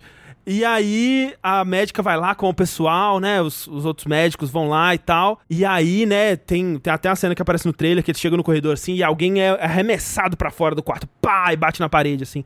E aí chega um cara, ele abre uma maleta com um rifle de, de calmante, assim, começa a preparar. Aí ele tenta dar um tiro, eles mostram que tá dentro do quarto, né? Só tenta dar um tiro, assim. Aí ele sai assim, eu quebro o braço dele, é, fratura exposta. Meu Deus, não sei o que lá aquela gritaria toda e você não sabe o que tá acontecendo. Mas, enfim, no fim dessa cena eles conseguem sedar o que quer que tá acontecendo ali. Passam-se anos, né? Passam-se alguns anos aí, dá um, um time skip para os tempos modernos, onde a gente vai acompanhar a protagonista do filme, que é a Madison, que ela tá num, num casamento com um sujeito escroto, Gregório do, do Vivier. que é abusivo é, física e emocionalmente a ela, ela tá grávida. Caralho. E aí, ela chega em casa, eles estão discutindo, bababá, bibiu, bobobó. E aí, o cara empurra ela ela bate a cabeça na parede. Depois que isso acontece, ela começa a, a né, ter um sangramento assim na cabeça. Ela, tipo. Detalhe que ela supostamente trabalha no hospital, mas ela não pensa em ir no médico. Na cabeça dela sangrando assim, mas ela dorme de boa, Nossa, show, meu Deus, legal. não pode Legal. dormir. Não pode, não, Não- não pode. pode, Inclusive, fica a conclusão. dica aí, né? É, se você bateu a cabeça, não durma, viu, É. pessoa? Ela dorme, beleza, show, né? Nisso, coisas estranhas começam a acontecer em volta dela, né? Ela começa a presenciar assassinatos acontecendo, ela se vê teleportada para lugares onde ela começa a presenciar um homem de- com, você não consegue ver detalhes sobre ele, tem um manto todo vestido de preto, assim, é, que vai lá e mata pessoas. Ela começa a tentar é, entrar em contato com a polícia, né? Tem uns investigadores que estão já investigando essa série de assassinatos que estão acontecendo próximos, assim, né? E eles estão, tipo, começando a tentar encontrar semelhanças entre esses casos. E ela começa a tentar também ajudar, porque ela tá começando a ver, né? Tem informações privilegiadas, né? Às vezes antes do, do assassinato acontecer de fato, ela já tá com algumas informações, assim, do que, que vai acontecer e coisas do tipo. E começa a ajudar os investigadores, né? O filme muito é, de filmes de, de terror antigo, assim, dos anos 80, anos 70. É, inclusive, é, eu vi que uma das inspirações do James Wan foi os, os, os giallos, né, italianos, que são os filmes de terror, assim, que geralmente envolvem investigação policial, né, e cenas de assassinato muito elaboradas, né, aquela coisa toda. E esse filme é bem, bem essa vibe, assim. Ele vai desenvolvendo daí, né, tipo, eu acho que com essa premissa inicial, a maioria das pessoas já começa a criar mentalmente ali ideias do que provavelmente está acontecendo aí, né? De fato, o filme ele quer subverter um pouco isso, né? Se é isso mesmo ou se não é, você vai ter que ver para acreditar. Inclusive, se ninguém, né, aqui do grupo ou, ou, é, tivesse vontade de assistir, Eu quero muito assistir. eu Eu quero. Contar pra vocês o que acontece, não conta. porque Não, é eu vou- maravilhoso. Não, a gente descobre. Mas é, mas já que vocês querem assistir, eu. Mas você gostou do filme então? Não. Ok. Não, não. Você achou péssimo? Eu... Assim, do dia que você tá falando, você deve estar achando a coisa mais hi- hilária e ridícula do mundo. Ele é muito engraçado. Ele é muito engraçado. É, de um jeito que. Eu aprecio, sabe? Eu vejo, assim, um, um filme de alguém que queria fazer aquilo. E, e o filme, ao contrário de outros filmes que a gente vê, putz, esse filme foi ruim porque ele era confuso, ou porque você vê a, a mão do estúdio interferindo no- na visão do diretor. Não, esse filme é a visão de- do James Wan, sabe? Tipo, Só que era uma visão merda. Não sei se é uma visão merda, tipo, porque é uma visão muito específica. Uma, uma coisa que o, que o Red Dead Media também fala, que eu, eu- me parece fazer sentido, é que o filme é uma pegadinha com, com quem tá assistindo. É isso, sabe? Tipo, eu, eu não, não, não posso falar muito além disso. Eu tenho certeza, por exemplo, e eu quero muito que o Rafa volte a falar sobre isso quando ele assistir, o Rafa vai odiar. É, o Rafa odeia final que Odiar. muda as coisas. Não, não, gente, eu odeio um final em que no final do filme a pessoa descobre que ela tava no Digimundo o tempo inteiro. e que nada daquilo importa, porque era só um videogame. Mas você sabe que não é isso, né, Rafa? É, De mas novo é. essa conversa. Não é, Mas mas não é. É. Não, é, mas é. não é. A gente é. tá falando do filme do Dragon Quest aqui, mas enfim. É. É, talvez, talvez o Rafa goste, né? Tipo, tá- as pessoas são surpreendentes. Talvez o Rafa. Ela tá dentro de um videogame? Será? Tem um filme recente que a, a mulher vai pra dentro de um videogame, que o Red Letter Media também fez um vídeo sobre. É Jumanji. Eu aprecio o que ele fez, mas eu acho que não funciona de forma alguma o que ele fez. Falar mais do que isso é, é, é, é demais, mas assim, eu gosto do que ele traz, que filmes não fazem mais hoje em dia, porque a maioria dos filmes tem medo do ridículo, sabe? É, eu acho que filme de, de terror hoje em dia, eles vão muito pra uma coisa séria, né? E, tipo, você vê, tipo, o, o que tá fazendo um sucesso hoje em dia da A24 também, que é, é, tipo, o Cavaleiro Verde, né? Mas, por exemplo, o Hereditário ou A Bruxa, qual que é o... Midsommar. São filmes que eles tentam pegar uma coisa mais séria, né? Consequências, mundo real pra caralho, isso aqui e tal, uou. E faz sentido, eu gosto. é, e eu acho que pra terror, eu acho que até funciona melhor pra mim. Mas tem algo dos filmes de slasher, filmes de terror, de, de sobrenatural e tal, dos anos 70, dos anos 80, que de fato se perdeu um pouco no terror moderno. E eu acho que esse filme, ele vai lá, ele vai sem nenhuma dúvida lá, sabe? Tipo, ele, nossa, ele vai pra caralho lá, assim. E ele realiza o que ele se propõe a fazer. Mas não funciona pra mim, cara. Eu achei muito zoado, assim. Achei muito, muito tosco. A- achei atuações muito ruins, assim. No final do filme tem pra, quase um momento He-Man, assim, onde os personagens falam o que eles aprenderam na aventura de hoje Caralho. é brega, tosco, assim, não, não me conectei com as histórias. Agora eu tô o filme, André. Caralho. Mas eu acho que todo mundo devia ver. Mesmo não gostando do filme. É um filme tão interessante que eu acho que todo mundo devia ver, sabe? Então eu recomendo Maligno. Malignante. Não gostei, recomendo. É, é bem isso. Não É, gostei, recomendo. É, É, de- total. 10 de 10, odiei. É, o, o, o André, o- é total isso. O André foi a pessoa do, da Play Store que odiei cinco estrelas. Não, não daria. é, seria o contrário, na verdade. Seria duas estrelas, recomendo. Ok, É. ok, ok. Odiei, assistam.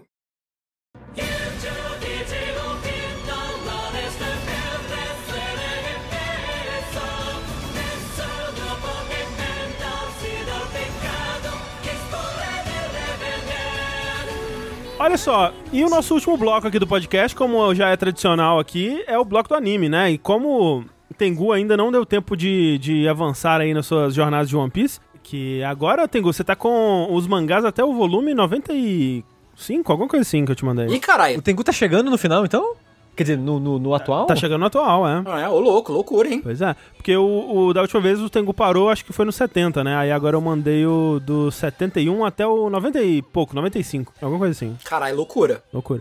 Mas não deu tempo ainda. Tengu, Oi. como eu não tenho ouvido e participado dos blocos é, do One Piece, você tá gostando? Eu tô, eu tô sim. O, o One Piece é, é tudo isso mesmo? Ele, então, vamos lá, vamos lá, Vamos por partes. vamos lá. Depois do time skip tem, mu- tem, tem um baixo muito baixo, né? É. E aí, o, o, o mangá ele dá uma inchada que, rapaz, assim, ele, dá- Rapaz. ele mais incha, assim. É, tá lá, ó, vamos, vamos, vamos ganhar tempo aí, vamos inflar esses, esses números, vamos botar mais boneco. É os 100 capítulos que podia ser 20. É, Isso, fácil. mas é legal, é legal. É, mas aí, assim, os fãs de One Piece que me perdoem. E eu acho que eu falei isso offline já, eu falei isso em, em algum outro podcast, não sei. One Piece continua bom.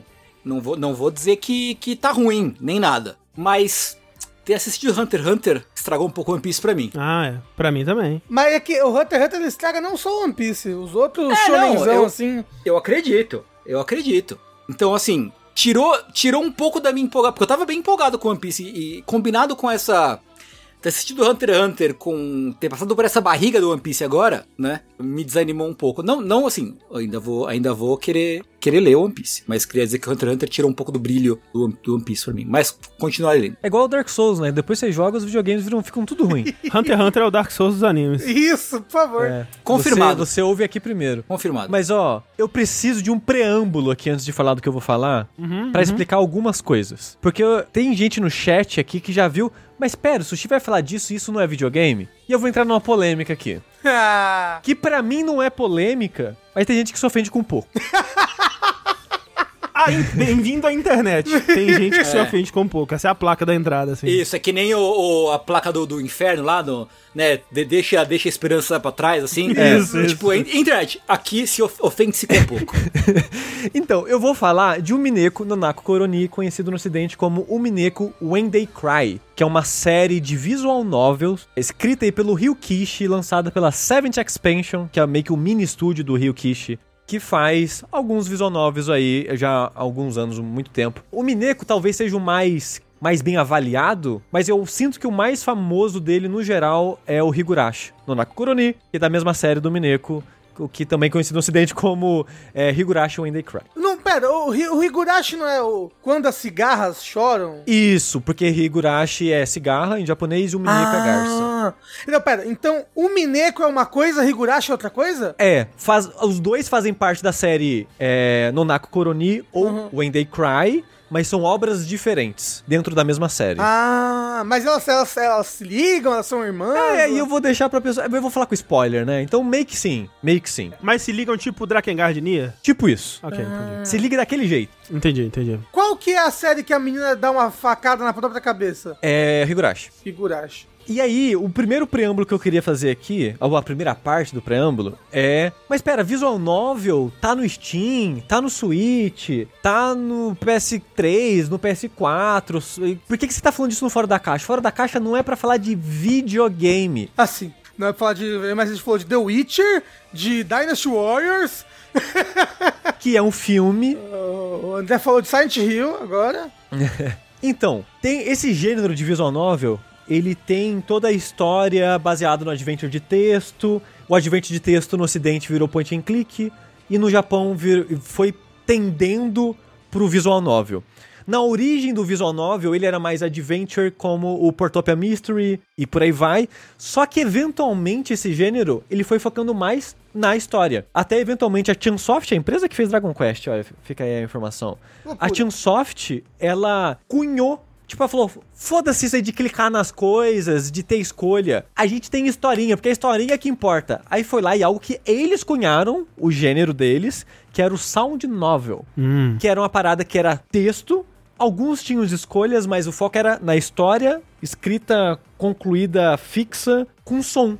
Com efeito sonoro, com trilha. Por isso, Sound Novel. Um audiobook? Não, não é dublado. É sound Ah! porque tem um som complementando a história. Musiquinha. Exato. Chubirubi. Tinha texto, mas não tinha imagem. Isso, era o Ah! texto com uma foto genérica, tipo, ela tá na sala, uma foto da sala. Entendi. Não tem personagens, os personagens da história não têm figuras, são todas silhuetas, por exemplo. Então esse sound novel fez muito sucesso. Eu esqueci o nome do primeiro agora, mas os primeiros fizeram muito, muito, muito sucesso no Japão. E meio que o pessoal abraçou como um gênero e saiu vários sound novels. Até um estúdio chamado Leaf falar: "A gente quer fazer um jogo desse tipo, mas a gente quer mais foco no visual do que no som, porque a gente quer ter o personagem, a gente quer design, a gente quer dar mais detalhe pro mundo. Virou o quê? Visual novel. Sound uhum, novel, visual novel. Olha aí. Só que quando foi pro visual novel, começou a ter muito disso de você ter escolha de rota, você ter múltiplos finais e coisas do tipo. Vejam o vídeo do Tim Rogers sobre Tokimeki Memorial. Tokimeki Memorial. é. E dentre esse sound novel e o visual novel, tem um kinetic novel, que é só a história. O foco é total na história, não tem tanto foco na trilha, não tem tanto foco no visual. Então, perdido nisso tudo, tá o Mineco. Tem gente que fala que é kinetic novel, tem gente que fala que é sound novel. E, de qualquer forma, eu não acho que é um videogame, porque não tem...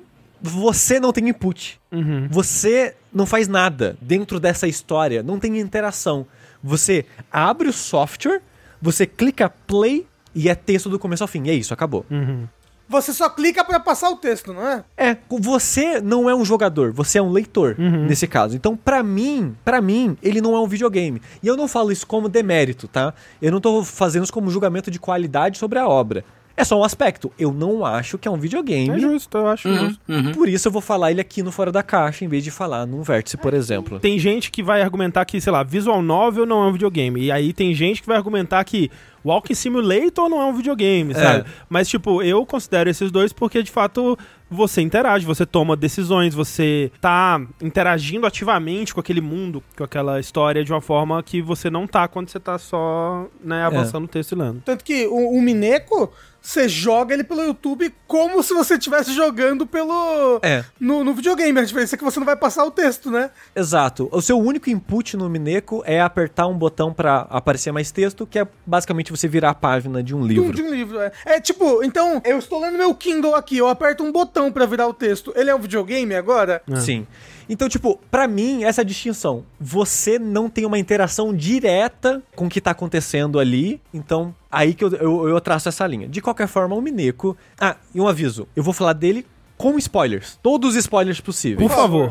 Eu vou fazer uma introdução básica inicial, sem spoiler, pra tentar te vender, caso você queira ler ou a visual novel ou o mangá. É, eu recomendo mais o mangá, mas eu vou entrar nisso depois. Então, o que é o Mineco? O Mineco é o seguinte, ele é um visual novel baseado no... E não sobrou nenhum, eu acho? Como é que é? O, da, Eu da- acho que é esse o nome. Originalmente era o conto dos 10, alguma coisa, né? É, Da Agatha Christie, né? isso. É isso, isso, isso. É. Ele é um visual novel baseado, inspirado nesse livro da Agatha Christie, no sentido da premissa. Porque a história é, tem a família Ushiromiya, que é uma família japonesa, podre de rica, e todo ano essa família faz a reunião de todo mundo se juntar na- no mesmo lugar, na mansão da família, ficar um, dois dias lá e acabou, e é isso, todo mundo vai embora. Só que em 83, 84, eu acho, já esqueci o ano que se passa, tem essa reunião familiar e acontece o Murder Mystery. Pessoas começam a morrer de acordo com um poema, digamos assim, que tem na mansão. Falaram aí, 86 que se passa a história. As pessoas começam a morrer, as pessoas ficam, meu Deus, o que que tá acontecendo? Quem que tá matando? Todo mundo morre. And then there was none. É. E esse é o primeiro episódio de um Mineco. O Mineco, ele é um visual novel dividido em... Você pode se dizer que o Mineco é oito visual novels, que ele foi lançando cada um em um Comic Cat, aquele é, evento de... De otakus, basicamente, que tem no Evento Japão. de mineiros. Que come quieto. que acontece duas vezes por ano no Japão. Aham. Em cada Comic Cat ele lançava um episódio. Sim. Então, ao longo aí de quatro anos, ele lançou os oito episódios do Mineco. Pode-se dizer que são oito livros separados, porque cada um, você lendo, é em torno de 18, 20 horas. Caramba. Caralho! É, eu levei 154 horas pra ler as oito partes do Mineco. Com um detalhe, eu li o Mineco, eu basicamente assisti o Mineco a versão de PS3, que é dublada. Ah, Então, eu talvez demorei mais do que alguém só lendo demoraria, porque eu deixava a dublagem Sei, rolar, sei. né? É, então era, sim. então é mais lento do que uma pessoa lendo. no ritmo do ator. Exato. Então foi 154 horas aí. Em número de palavras, segundo o Google, que eu tava pesquisando, os oito episódios de Umineco é maior que todos os livros de Harry Potter Ok. e do tamanho de todos os livros de Game of Thrones lançados até então. Uau, É bastante história, é bastante coisa. parece. Mas não é tão grande quanto o Dragon Quest VII, aparentemente, né? Pelo que a gente tava vendo. É, aparentemente não. e essa premissa básica, bem superficial que eu fiz aqui de ter reunião familiar, todo mundo morre, ninguém sobrevive e ninguém descobre quem tava matando essas pessoas, Aham. é o primeiro episódio. Que eu acho ele um visual novel ruim, Sei. com personagens desinteressantes, todo mundo é absurdamente detestável da família. É porque é rico. Só se salva os mordomos e alguns deles. Pare- me parece fidedigno. E pra mim era muito difícil conseguir convencer alguém a continuar lendo e assistindo mais. E é por isso que eu vou te dar a premissa do segundo, Ok. da segunda parte de O Mineco. O que acontece entre o primeiro e o segundo? Aí o Mineco começa a acontecer de verdade. Que é a parte mais interessante aparece na história. O segundo episódio pega os personagens, pelo menos alguns dos personagens do primeiro episódio e tira eles da história. Principalmente o Butler, que é o protagonista. Pega o Butler, tira ele da história, pega a bruxa Beatrice, a Beatriz, tira ela da história e transforma ela num personagem, porque ela, até então, no primeiro episódio, ela supostamente é a bruxa que matou todo mundo. Porque eles acreditavam que, por causa da lenda dessa família, do, do poema que eu citei brevemente que tinha, que quem tava matando as pessoas é essa, essa Beatriz, essa bruxa lendária que ninguém conhece, Mas peraí, qual que é a resolução da história do primeiro episódio? todo mundo morre. Todo mundo morre. Tipo, não se resolve? Não. Ah, ok, ficou um mistério não. É, tipo, você entende que então essa bruxa de fato existe e matou todo mundo de maneira mágica, já que ninguém descobriu? Você não sabe. E é, mas as pessoas morrem como, assim? Morrem. Ela só aparece. Você não vê nenhuma morrendo. Quando você vê, estão mortas. Mas você acompanha, então, o ba Butler, é isso? É, você acompanha principalmente o Butler.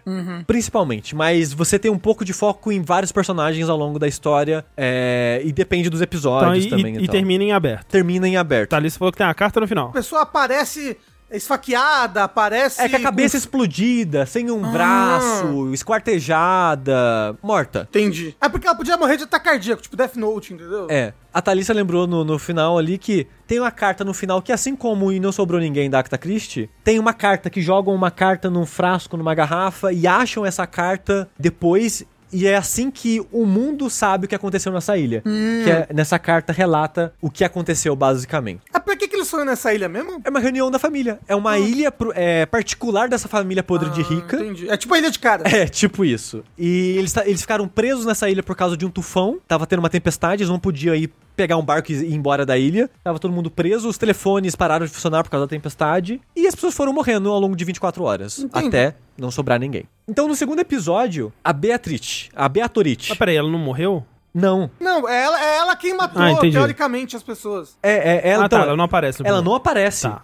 Ela, ela é só uma figura citada Entendi. no primeiro episódio. Aí no segundo episódio, a Beatorite aparece, ela e o Butler Mas peraí, ele não tinha morrido? morreu. O Butler morreu, de fato. Mas eles aparecem como personagens fora daquela história. É como se a Beatorite, bruxa, é ela- eu sou uma bruxa que vive em, em multiversos. Hum, entendi. Eu peguei o Butler daquela história, trouxe pra onde eu tô aqui, Entendi. di- digamos que no meu bolsão dimensional. Entendi. Certo. Aí ela fala: Você, otário, morreu lá, né? Você é um merda. Mas agora o que eu vou fazer com você? Você vai jogar um jogo comigo. E o Sushi falando que não era jogo. Você vai retestemunhar os acontecimentos daquela história alterado. Eu vou alterar detalhes, circunstâncias vão mudar, acontecimentos vão mudar, mas o que vai acontecer é, todo mundo vai morrer de novo e você tem que descobrir, você tem que provar que não foi eu que matei. Porque ao longo do primeiro episódio, o Butler morre dizendo: não foi a bruxa, é alguém que tá matando e não é a bruxa. E todo mundo fala, não, é a bruxa, que não tem, não tem como explicar, é a bruxa. E a história termina nisso, tipo, quem que foi? Foi a bruxa ou não foi a bruxa? E ela, puta com ele não acreditar nela, fala, eu vou te trazer pra cá e vou te provar, fui eu que matei todo mundo. Então, o Mineko é basicamente esse duelo do Butler falando que tudo que acontece é alguém fazendo aquilo e a Beatriz falando, não, sou eu, uma bruxa, matando todo mundo. Me parece um, um, um impasse muito besta. Se eu fosse o cara, tipo, ok, você acha que é você, então beleza, mas assim, valeu então, tchau. Mas me deixa morrer em paz. Mas a parada é, ela prende ele lá, André. Ele não pode sair de lá. E ela tortura ele. e ela faz muitas coisas com ele, André. Entendi. E ele só vai conseguir escapar de lá e dar paz pra família dele, que ela vai continuar matando e matando e matando e matando a família dele múltiplas vezes até ele provar que foi alguém que fez. E não ela. Mas por que, que ele não, não fala então? Então beleza, então foi você, show. Porque ele não quer, André. Ele quer provar que é alguém. Porque o nome dele é Butler, André. Ele é lutador. Socorro. Ah, eu achei que era tipo um butler de mordomo, só que... Não, é Butler de lutador. Ah, ok. É, esse é o twist que deixa o Mineco interessante, porque são personagens discutindo a história. São personagens fora da história, olhando pra história e discutindo ela. Porque, por exemplo, aconteceu tal coisa, tá, sei lá, dois personagens andando, chegam num cômodo, oh meu Deus, mataram quatro pessoas. Aí dá aparece meio que um, um floreio, assim, tipo um floral em cima e embaixo da tela dizendo esse diálogo é fora daquele cenário Uhum. E é o Butler e a Beatriz discutindo de ah não, se as pessoas estão mortas assim, quer dizer que pode ter sido alguém que matou assim assado. O Joãozinho não tava aqui perto, pode ser que o Joãozinho fez isso e fez aquilo e foi ele que matou. E ela falando não, não foi o Joãozinho, foi magia. Mas peraí, por que que... Ela, ela, tá, ela tem contato com ele. Sim. Por que, que ela não, não, fala assim? calma, calma, calma, calma. O Butler que tá analisando a história não é o Butler de dentro da história, são Não, dois não, não, tudo personagens bem. O separados. Patrick tá Ah. analisando a história, tem É. contato com a Beatorite. Sim, eles estão sentados ali Certo. juntos. Por que, que ela não fala assim, ó, aquele cara ali vai morrer com uma facada, duas facadas em- um no olho cada, hein? Eu não tenho como saber disso, a não ser que seja eu a assassina. Aí mata o cara com duas facadas no olho, o cara é, é, convenceu, acabou. É uma criatura toda poderosa, entediada, André. Exatamente. Ela quer diversão. Exato, porque um detalhe que eu não falei, as bruxas desse universo, elas morrem literal de tédio. Elas deixam de existir se elas estiverem entediadas. Então ela faz isso pra se entreter. Então ela tá fazendo de uma maneira que ela vai ganhar, mas não instantaneamente humilhando ele, entendeu? Os nove livros é isso? Oito. Os Oito. oito livros é, é a, mesma, a mesma mansão? Calma, calma. Desculpa. Essa premissa eu acho interessante. Dos personagens discutindo os acontecimentos da história. A situação que levou eles a terem que discutir os, os acontecimentos da história parece muito convoluta, mas ah, não, mas ah, André, se você acha Kingdom Hearts uma zona, você não viu o Mineco. Por isso que eu falo, quem gosta de Kingdom Hearts tem que ler o Mineco. Entendi. Quem odeia Kingdom Hearts, passe longe de um Mineco. Entendi, entendi. Porque eu acho que tem muita semelhança na loucura da história, sabe? Nas justificativas, nas motivações. Entendi. Principalmente quando você tá lendo. Quando você termina a história, você entende mais o que tava acontecendo. Mas enquanto você tá lendo, é muito loucura, sabe? É Sei. muito uma justificativa sem pé nem cabeça. É tipo o Kingdom Hearts brincando com o nome, sabe? É a mesma coisa. Ah, sei. Tipo, cara, o que, que você tá falando, velho? Você, você tá falando de maneira burra, não tô entendendo é o, é o o meme tá do, do Caetano Veloso. Veloso. O Mineco é isso. Enquanto você tá lendo o Mineco, é muito isso. tipo, você fica, gente, eles estão há 40 minutos falando de uma parada que não faz sentido. O que que tá acontecendo? Aí te passa aquilo. Não, mas eles estão há duas horas discutindo uma parada que podia falar em 30. Por que que eles estão fazendo isso? É muito disso enquanto você lê, sabe? É tipo reunião na empresa. Podia ser um e-mail. É, Podia é. ser o e-mail. É, o Mineco é muito enrolado. Eu não consigo quantificar o quão enrolado é o Mineco. A minha pouca experiência jogando Fate, porque é a única visual novel que eu joguei foi, foi Fate Stay Night, talvez seja um mal da mídia, assim, porque o Fate também é enrolando. Nossa, mas dá, dando volta no mesmo assunto cinco vezes. assim. Mas o, o, o feito você toma decisão, pelo menos, né? É, minha experiência com o visual novel, no geral, é que é uma mídia um tanto quanto enrolada. Né? De modo geral. Mas normalmente, por exemplo, o 999, que é o meu visual novel favorito. Ele, Ele, ele, mas ele é um ponto fora da curva, realmente. É. ele- tipo, ele pode até se enrolar em alguns momentos, até o VLR. O VLR é mais enrolado. Mais, bem mais, é. Eu acho os personagens, de, Uhum. de modo geral, interessante. A situação interessante. Até as loucuras do, do Ice Nine e essas pseudociência. Sim, sim.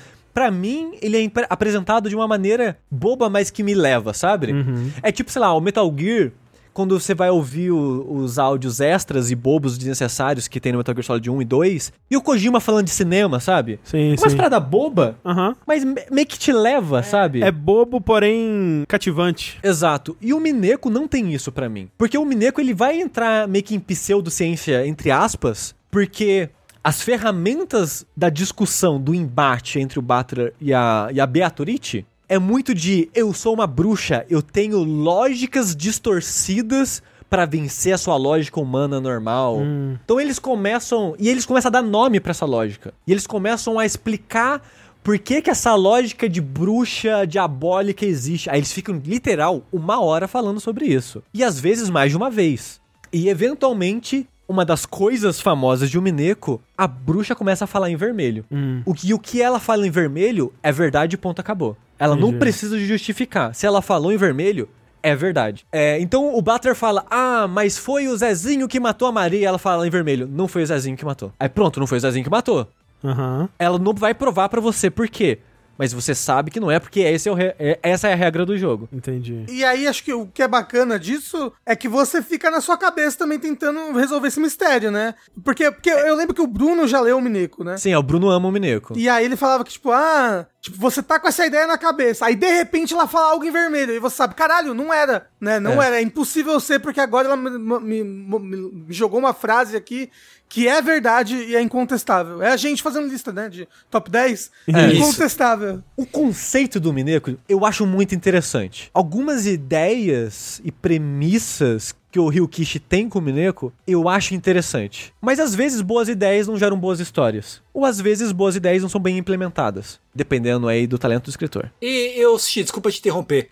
E você falou que durante, no meio da história meio que muda um pouco o foco entre uma boneca que faz comentários a respeito Exato. de romances de detetive ou coisa do Isso. gênero, né? E aqui eu encerro minha premissa mais superficial dos dois Uau. primeiros episódios. E, e assim, eu tô dois? sendo. Quem, quem conhece o Mineco deve estar puto, que eu tô ignorando e pulando um monte de coisa. Mas eu, que- eu queria fazer essa abertura de falando. Olha, é um livro de murder mystery onde personagens saem dessa história Pra discutir os pra eventos discutir os acontecimentos dessa dela. história. Entendi, entendi. É uma premissa interessante que quando eu já citei em alguns streamings anteriores, algumas pessoas falam, porra, interessante, eu vou Ah, ler. ah. É, parece, parece interessante mesmo. A Lua, por exemplo, ela leu, ela começou a ler o primeiro e falou, caralho, que porra chata, e parou. Aham, aham. E tem gente que seguiu e, sei lá, talvez gostou, sabe? Porque o primeiro é 20 horas de enrolação assim, uou! É 20 horas de setup. Ai, Na 20 verdade, são horas, 40 que dor. horas de setup de construção, porque o segundo episódio também é bem construção, assim. Pra mim, a história começa a andar mais mesmo no terceiro episódio. Talvez seja meu favorito. O verdadeiro Mineco começa aqui. É. E agora, eu vou entrar. Não, e antes de entrar no spoiler, se você quer ler o Mineco, assim, de coração, de coração, eu tô te fazendo um favorzaço aqui. Vai ler o mangá. Passa longe, longe, muito longe do, do visual novel, porque tem gente que fala, não, o visual novel é a experiência original, logo ela é melhor. E o visual novel tem trilha sonora. e a trilha sonora de um Mineco é incrível. É boa, tem ótimas músicas na trilha, de fato. Mas eu acho que não justifica. Uhum. O mangá é muito mais dinâmico, os personagens e as coisas têm muito mais peso, você compra mais a história e é muito engraçado isso, porque tem coisas que só tem no mangá e não tem no visual novel. Hum. Você não precisa dessas coisas pra entender e apreciar a história, mas o mangá ele dá uma complementada ali nos detalhes. E quando eu e a Thalissa a gente acabou, a gente foi ler o mangá. E a gente pegou aqueles vídeos do YouTube que pega as páginas do mangá e dá zoom em quadros de maneira Aham, aham. mais dinâmica, Uhum, assim, e uhum, tal, usando uhum. a trilha sonora do visual novel. E os dois arcos, digamos assim, que a gente leu dessa forma, é melhor que qualquer coisa que eu li no visual novel. Aham. Porque não tem enrolação, porque é dinâmico. É, tem partes que é a parte que tem no visual novel. Só que contado com um detalhe ou outra a mais. E de uma maneira mil vezes melhor. E eu comprei muito mais o drama do personagem, dos acontecimentos, das reviravoltas. Então, tipo assim, o mangá, que não foi escrito pelo Ryukishi, ele foi adaptado por uma outra escritora, diga-se de passagem. Provavelmente tem dedo dele ali, ali e tal. Mas ele é uma adaptação um- de uma outra escritora. Assim, parabéns pela edição, que era isso que ele precisava. O Ryukishi ele precisava de um editor pra dar um dinamismo, uma dinâmica melhor pra Então, história. dizendo que o Mineco é o Death Stranding do Ryukishi. Todas as histórias do Ryukishi é o Death Stranding do Ryukishi, porque, né, é sempre assim. E o mangá é muito melhor. Assim, o mangá é gigantesco ainda. É muito engraçado você ver as fotos na internet de gente empilhando os volumes físicos do mangá e é tipo quase uma pessoa, assim, sabe? Uhum. Caralho, mas já acabou o mangá? Ou Já acabou. Não, é. Não, o o Mineco é antigo, é antigo. O mangá já acabou, já faz anos já. Então, assim, se você tá interessado nessa história, por favor, vai ler no mangá. Agora eu- vou entrar na parte. Vou, vou falar todos os spoilers e foda-se. Ok. Ô, louco. Que nem eu tava falando, o Mineco ele tem algumas coisas interessantes sobre metalinguagem, né? E eu acho que ele tenta ser meta demais, Hum. porque na história não tem o nome pra esse mundo da, que a bruxa habita assistindo o lugar. Então as pessoas chamam de metamundo, basicamente, metamundo. Onde os meta-personagens é, assistem os personagens, digamos assim. É, um, é uma história sobre o React, né? Que veio ficar tão É. Famoso no YouTube. E ao longo dos primeiros episódios, você pensa, a Beatrice é o Ryukishi, ela é o escritor. Hum. Ela é o escritor interrogando o leitor Uhum, uhum. sobre a história. Tipo, qual é a sua teoria? O que você acha que aconteceu? Ah, você acha então que foram seres humanos e não foi uma bruxa? Me fala suas teorias. E é muito essa, essa dinâmica, sabe? Do escritor com o leitor. Sei. Aí você pensa, beleza, Beatrice é o Ryukishi. Aí, quando vai pro episódio 5, gente, vai tudo pra casa do caralho. Porque aí entra outros personagens na história, que aí entra um literal personagem que é o leitor, que é alguém de fora da história, que tem a informação de todos os acontecimentos, porque até então não tem um personagem que tem isso. Tem o cara assistindo de fora, mas ele não interage com a história. Ele só teoriza sobre ela. Sim. Os personagens das repetições são meio que loops de realidades alternativas. Com. Onde todo mundo morre de maneiras diferentes, com Uhum. dinâmicas diferentes e tal. É até com culpados diferentes Uhum. nessas histórias. No episódio 5, entra a personagem favorita da Thalissa, que é a personagem que eu mais odeio na história. É, que é a Erika. E a Erika, ela foi criada pra ser o leitor que já leu tudo. Entendi. Mas ela quer ser o leitor que acha que sabe de tudo. Hum. Então é um personagem novo na ilha, não é um meta-personagem dessa Entendi, vez. entendi. É um personagem na ilha que é ela entra como eu sou a detetive. E como detetive dessa história, eu tenho poderes pra influenciar essa história. Hum. Então ela entra com meio como se fosse um. Os Dez Mandamentos, assim. Ela chega com os mandamentos. Esqueci o nome agora, de um autor de ficção. E nos, e nos mandamentos dele fala que é, não pode ter porta secreta sem ter um- uma pista dela antes. É, o detetive nunca é o assassino. Hum. É, e várias regras assim, sabe? Sei, sei. Então ela chega no lugar e você fica, beleza, quem será que matou? E ela já, prau! Numa, e eu, e eu gosto que a premissa dela é, numa boa história de murder mystery, isso não acontece, logo aqui não vai acontecer. E eu, porra, Ryukishi, você tá lambendo, lambendo muito as próprias bolas, né? Falando que numa boa história de mistério não acontece essas coisas e dizendo que não vai acontecer aqui, né? Então, beleza. E a dinâmica dela me enfurece porque até então era interessante essa dinâmica de tentar entender o que tá acontecendo. E aqui não é mais sobre você tentar entender o que tá acontecendo, parece. Uhum, uhum. É sobre alguém que. E essa é uma crítica que o Ryukishi tá fazendo ao público, no Sei, geral. sei. O comportamento dessa personagem é meio que uma crítica à comunidade Sei. que piora a história pra mim. Que eu falei, é uma premissa interessante de colocar o leitor na história e ver que o leitor não teria o poder de resolver essa história. Porque, apesar de todos os poderes de influência que ela tem, de dedução e tal, ela não resolve. Ela sempre falha. Em todas as vezes que a, que a Erika tenta resolver as paradas, ela sempre falha. E é uma crítica aos leitores, mas que deixa a história chata pra mim. Ela, ela transforma a dinâmica da história numa outra coisa que é muito chata. Por exemplo, e ela faz coisa fora do que você, leitor, sabe. Hum. É, tem, chega um ponto que ela ela pega, coloca durex com uma assinatura dela em todas as portas e todas as janelas de todas as duas mansões da ilha. Como? Porque ela já sabia das histórias, das outras histórias. Então ela já sabia, ah, é importante eu lacrar todas as portas e lacrar todas as janelas pra saber quem entra e quem sai de onde. Aham. Lacraste. Aí fica insuportável, porque toda vez que o Butler. Na verdade, nem é o Butler que tá jogando mais o jogo. A dinâmica muda completamente. A, Beatrice desiste, ela vai embora, ela fala, foda-se. Ela vai embora. Ela é o leitor também, então. o Butler fala, foda-se, cansei também. E vem dois. E vem outras duas bruxas pra jogar o jogo. A dinâmica Socorro. a partir do 5 muda completamente. Mas aí. Pera, e o que que acontece no 3 e no 4, então? a- ainda é a Beatrice contra o Butler. Ah, Só que ok. no 4, no final do 4, a Beatrice fala, foda-se, cansei. Ok, ok, É. ok. Mas peraí, e aí, e é- era ela que tava matando ou não? Assim, o spoiler no final da história não era a Beatrice, era de fato uma pessoa. É, matando Caralho. todo mundo. E na verdade, em cada episódio é alguém matando. É um, é um assassino diferente. E, ni- e nenhum eles descobrem? A parada é pra você descobrir, não eles Entendi, descobrir. entendi. Essa é a parte da brincadeira, meio que um Lost ali, sabe? Hum. É, mas encerrando só a, a Erika aqui, fica insuportável a dinâmica, porque qualquer coisinha, eu coloquei adesivo, não foi? Aí você, Ai, caralho, lá.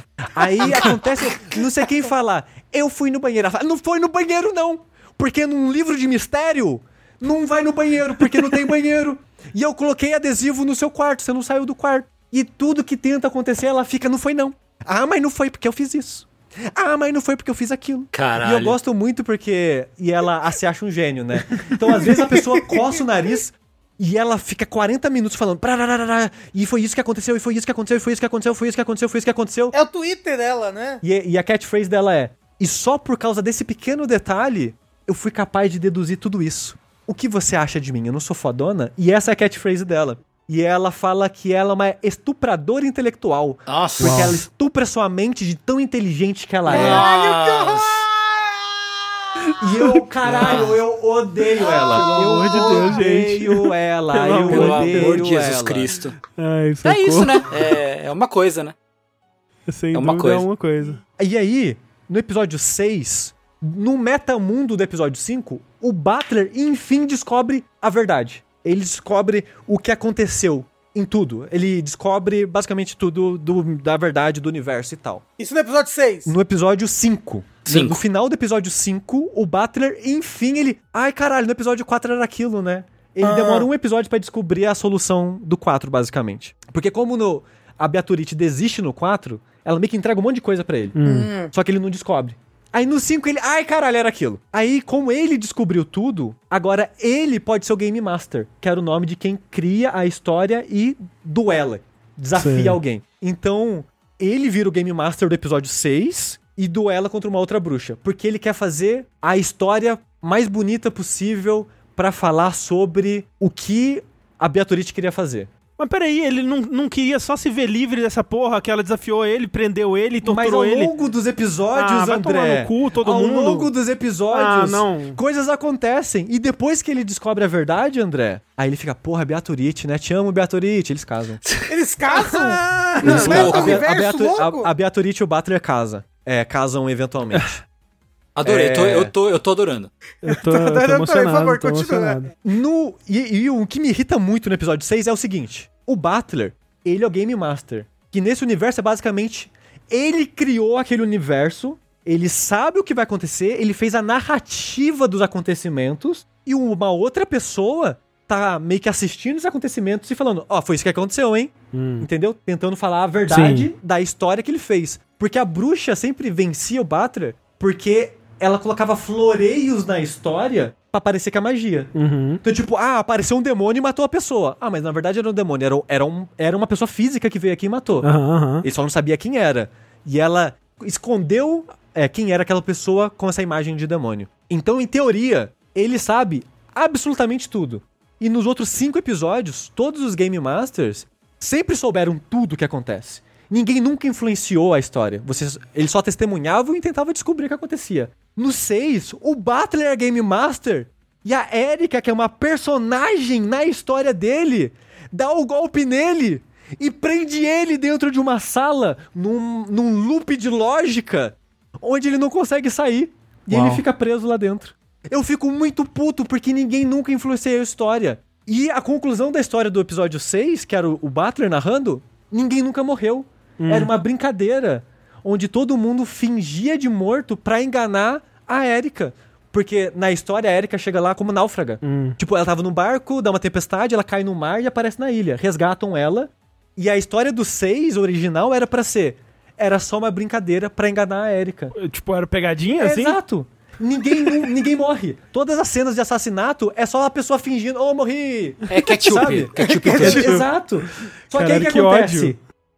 O que acontece? A Erika, sem o Butler saber de alguma forma, sendo que ele é o ser onisciente, ou deveria ser, porque até então todos os Game Masters eram oniscientes, ela mata todo mundo. Quê? Toda cena, todas as cenas de crime que tem uma pessoa fingindo que tá morta, quando o pessoal sai da cena do crime, ela corta a cabeça fora. Mas, tipo, o pessoal não imediatamente percebe? O pessoal que tá fingindo? Ela mata rápido, sei lá. Ok, Mas ela mata todo mundo. ok. Aí, aí tipo, como que ela matou todo mundo? Como que ele não sabe que ela matou todo mundo? Ele criou esse mundo. Ela, ela consegue ir pro metaverso e voltar? Ela. ah, Não, ela tá no mundo real só, é, né? tipo, tem a versão meta dela, porque É. tem a versão meta de vários personagens, mas normalmente o personagem meta e o personagem da história não interagem um com o outro. Sim. São só conceituais, né? Sei. E eu odeio, odeio, odeio isso que acontece. Os 5 e 6 são os, acho que os que eu menos gosto por causa disso, assim. E aparentemente são alguns dos favoritos das pessoas que gostam? Aí eu não sei. Você tinha comentado alguma coisa assim? É porque, de fato, eu consigo ver pessoas que gostam muito desse tipo de reviravolta Ed em, em história, achando muito da hora que ela deu um golpe e prendeu ele. Tipo, coisa de Death- Note, assim, que tira do Aham. cu total. Sim. É, no Game, No Life, eu acho que é assim também. Eu Ah, nunca, nunca vi, mas é tipo... Ah, eles estão jogando alguma coisa e teve uma reviravolta que não foi estabelecida em nenhum momento antes. Sim. Mas porque ela foi uma puta reviravolta e foi super chocante, assim, as pessoas, uau, fui surpreendido. Não, tem muitas coisas. É tipo isso do. Um loop de lógica, é um erro de lógica, que por causa que a sua história tem um erro de lógica, a sua história não tem conclusão, aí você que escreveu ela está preso aqui. Sei. Eu só vou falar disso porque tem uma coisa que me irrita nisso. Só um? É, só um? É. Alguma coisa. A Thalissa veio me lembrar aqui que eu não expliquei duas coisas importantes. No episódio 3, é, você sabe quem matou tudo. Então, Ao longo da história, você vê a pessoa matando as Sei. outras, basicamente. E no episódio 4, ao mesmo tempo que tem a história da ilha, tem a história do presente. De fora da ilha, nos anos 90, 12 anos depois dos assassinatos. Hum. Porque essa família teve uma, uma criança que ela não foi porque ela tava doente no dia. E ela tinha 6 anos na época. Agora ela tem 18 e ela é a única sobrevivente da família. E ela tá tentando descobrir o que aconteceu na ilha. Essa parte do presente fica bem importante do 4 em diante, de entender, tipo, qual é a verdade, o que aconteceu de fato. Se tem várias ilhas, qual é a de verdade? Ou pelo menos qual é a que a Andy veio, que é essa personagem que vive no presente barra futuro. E a parte de mistérios, assassinatos, os assassinatos normalmente quase sempre acontecem em sala fechada. Igual o Murder Mystery, né? Sim. Tipo, nossa, mas a janela e a porta estavam trancadas por dentro e tem 15 corpos lá dentro. Como que conseguiram matar essa pessoa e sair e deixar tudo trancado? Então, é- essa é uma das maneiras que a Beatriz fala. Não, é uma bruxa matando, porque não tem como. Aham. Uma sala fechada, numa situação impossível de alguém conseguir sair e deixar a sala daquele jeito e tal. E esse conceito é importante porque é, na história eles chamam de Nekubako, por, ca- por causa da, do... Caixa do gato. Exato, do, do gato de Schrödinger. Sei. Só que em vez de eles usarem aqui, eles chamam de Nekubako, porque é uma palavra só, é mais fácil, mais Entendi. simples, não sei. E eu, uma coisa que me irrita é que esse conceito do Nekubako é algo que um Mineco inventou. Pô, esse termo, Nekubako, Certo. que normalmente não se refere ao Aham. gato de Schrödinger dessa forma. Mas que Necubaco significa caixa de gato? A caixa do gato. Ah, ok. Baco é caixa? Eu Não sabia. Hako, é, Hako é caixa. E aí quando eu junto as palavras. Esse conceito da sala fechada, o Nekubako, ele vira metalinguístico pra história como um todo. Porque você tem esses multiversos. Qual é a verdade? Você só vai saber se abrir a caixa. Hum. Uou, se você achar a verdade. E tem personagens que vão aparecendo ao longo da história que não tinham interação com a origem do termo, da explicação do termo, e todo mundo fala Nekubako como se fosse água.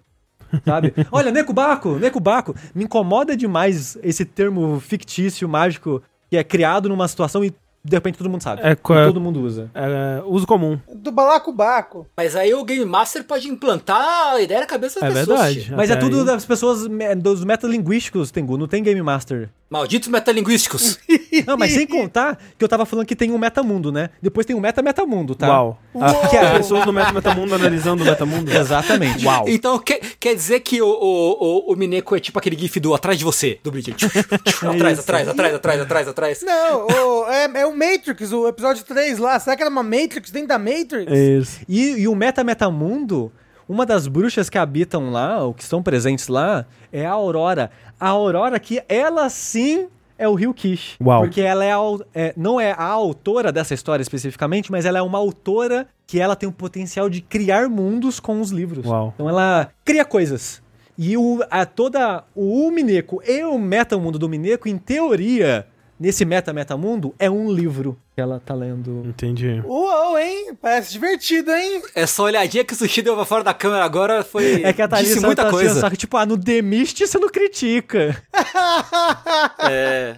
Mas, ô Sushi, não eram tipo quatro livros de mistério e quatro livros explicando o mistério? N- não, isso é só no, isso é só no Higurashi. Esquece, esquece. Essa dinâmica não é a mesma pro Mineco. Ah, isso é Higurashi? É. Porra, eu confundo muito, desculpa. Mas então, aí no set do Mineco, é um dos meus capítulos favoritos. Porque é um dos mais rápidos, sucintos, não tem muita enrolação, ele vai e faz o que tem que fazer. Porém, como narrativa, eu acho muito preguiçoso do Rio Kish. Porque é o seguinte, até agora na história, tem muito furo pra ser preenchido, muitas coisas que não fazem sentido, muitas coisas que não foram explicadas. E o 7 é 18 horas. Como é que fala quando é a parte de explicar as coisas? Exposição. É, é 18 horas de exposição. E é literalmente isso. É um, é um personagem que chega no outro personagem e tem o poder de extrair a verdade dele. Então chega um cara e fala: Ô, fala pra mim o que aconteceu. E ele vai indo de pessoa em pessoa pra descobrir o que aconteceu. E, e assim, é muito preguiçoso. É- eu acho, eu acho, como uma ferramenta narrativa, não tinha uma outra maneira dele colocar aquilo e manter os mistérios dele, ou pelo menos ele não encontrou. Eu acho preguiçoso. Apesar que, em ritmo, ele é um dos mais gostores, gostores um dos mais gostosos de ler.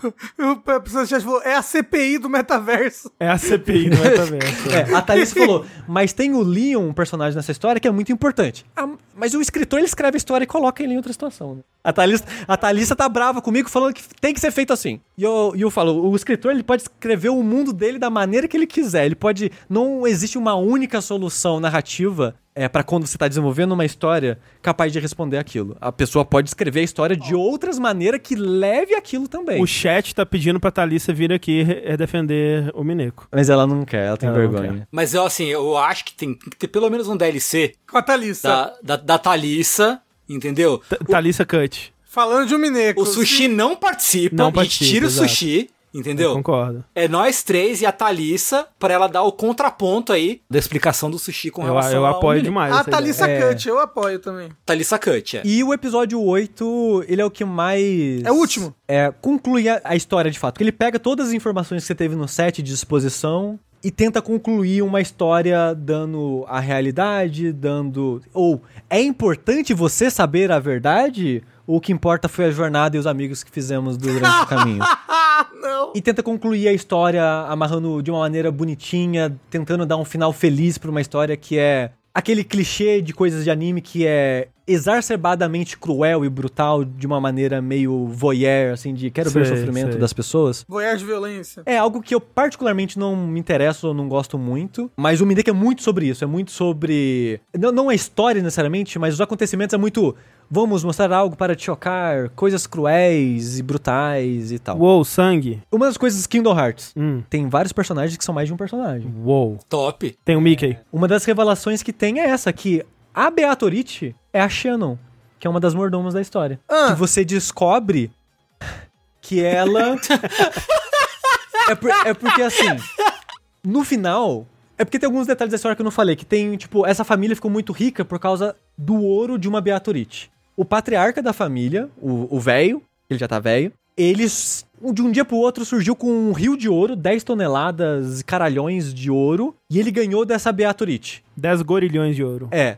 E ele fez a fortuna dele com né, esse ouro da Beatorite. E ele fala que ele é um mago, que ele vai ressuscitar a Beatorite, porque ela é a paixão da vida dele, e você não sabe o que aconteceu com ela, mas ele quer fazer um ritual pra trazer ela de volta. E os assassinatos é esse ritual macabro, satânico de sacrifícios humanos pra trazer Sei. ela de volta à vida. A bruxa Beatorite que fez ele ficar rico e tal. Aí chamam ela da bruxa do ouro e as caralha quatro. E esse ouro existe em algum lugar da ilha.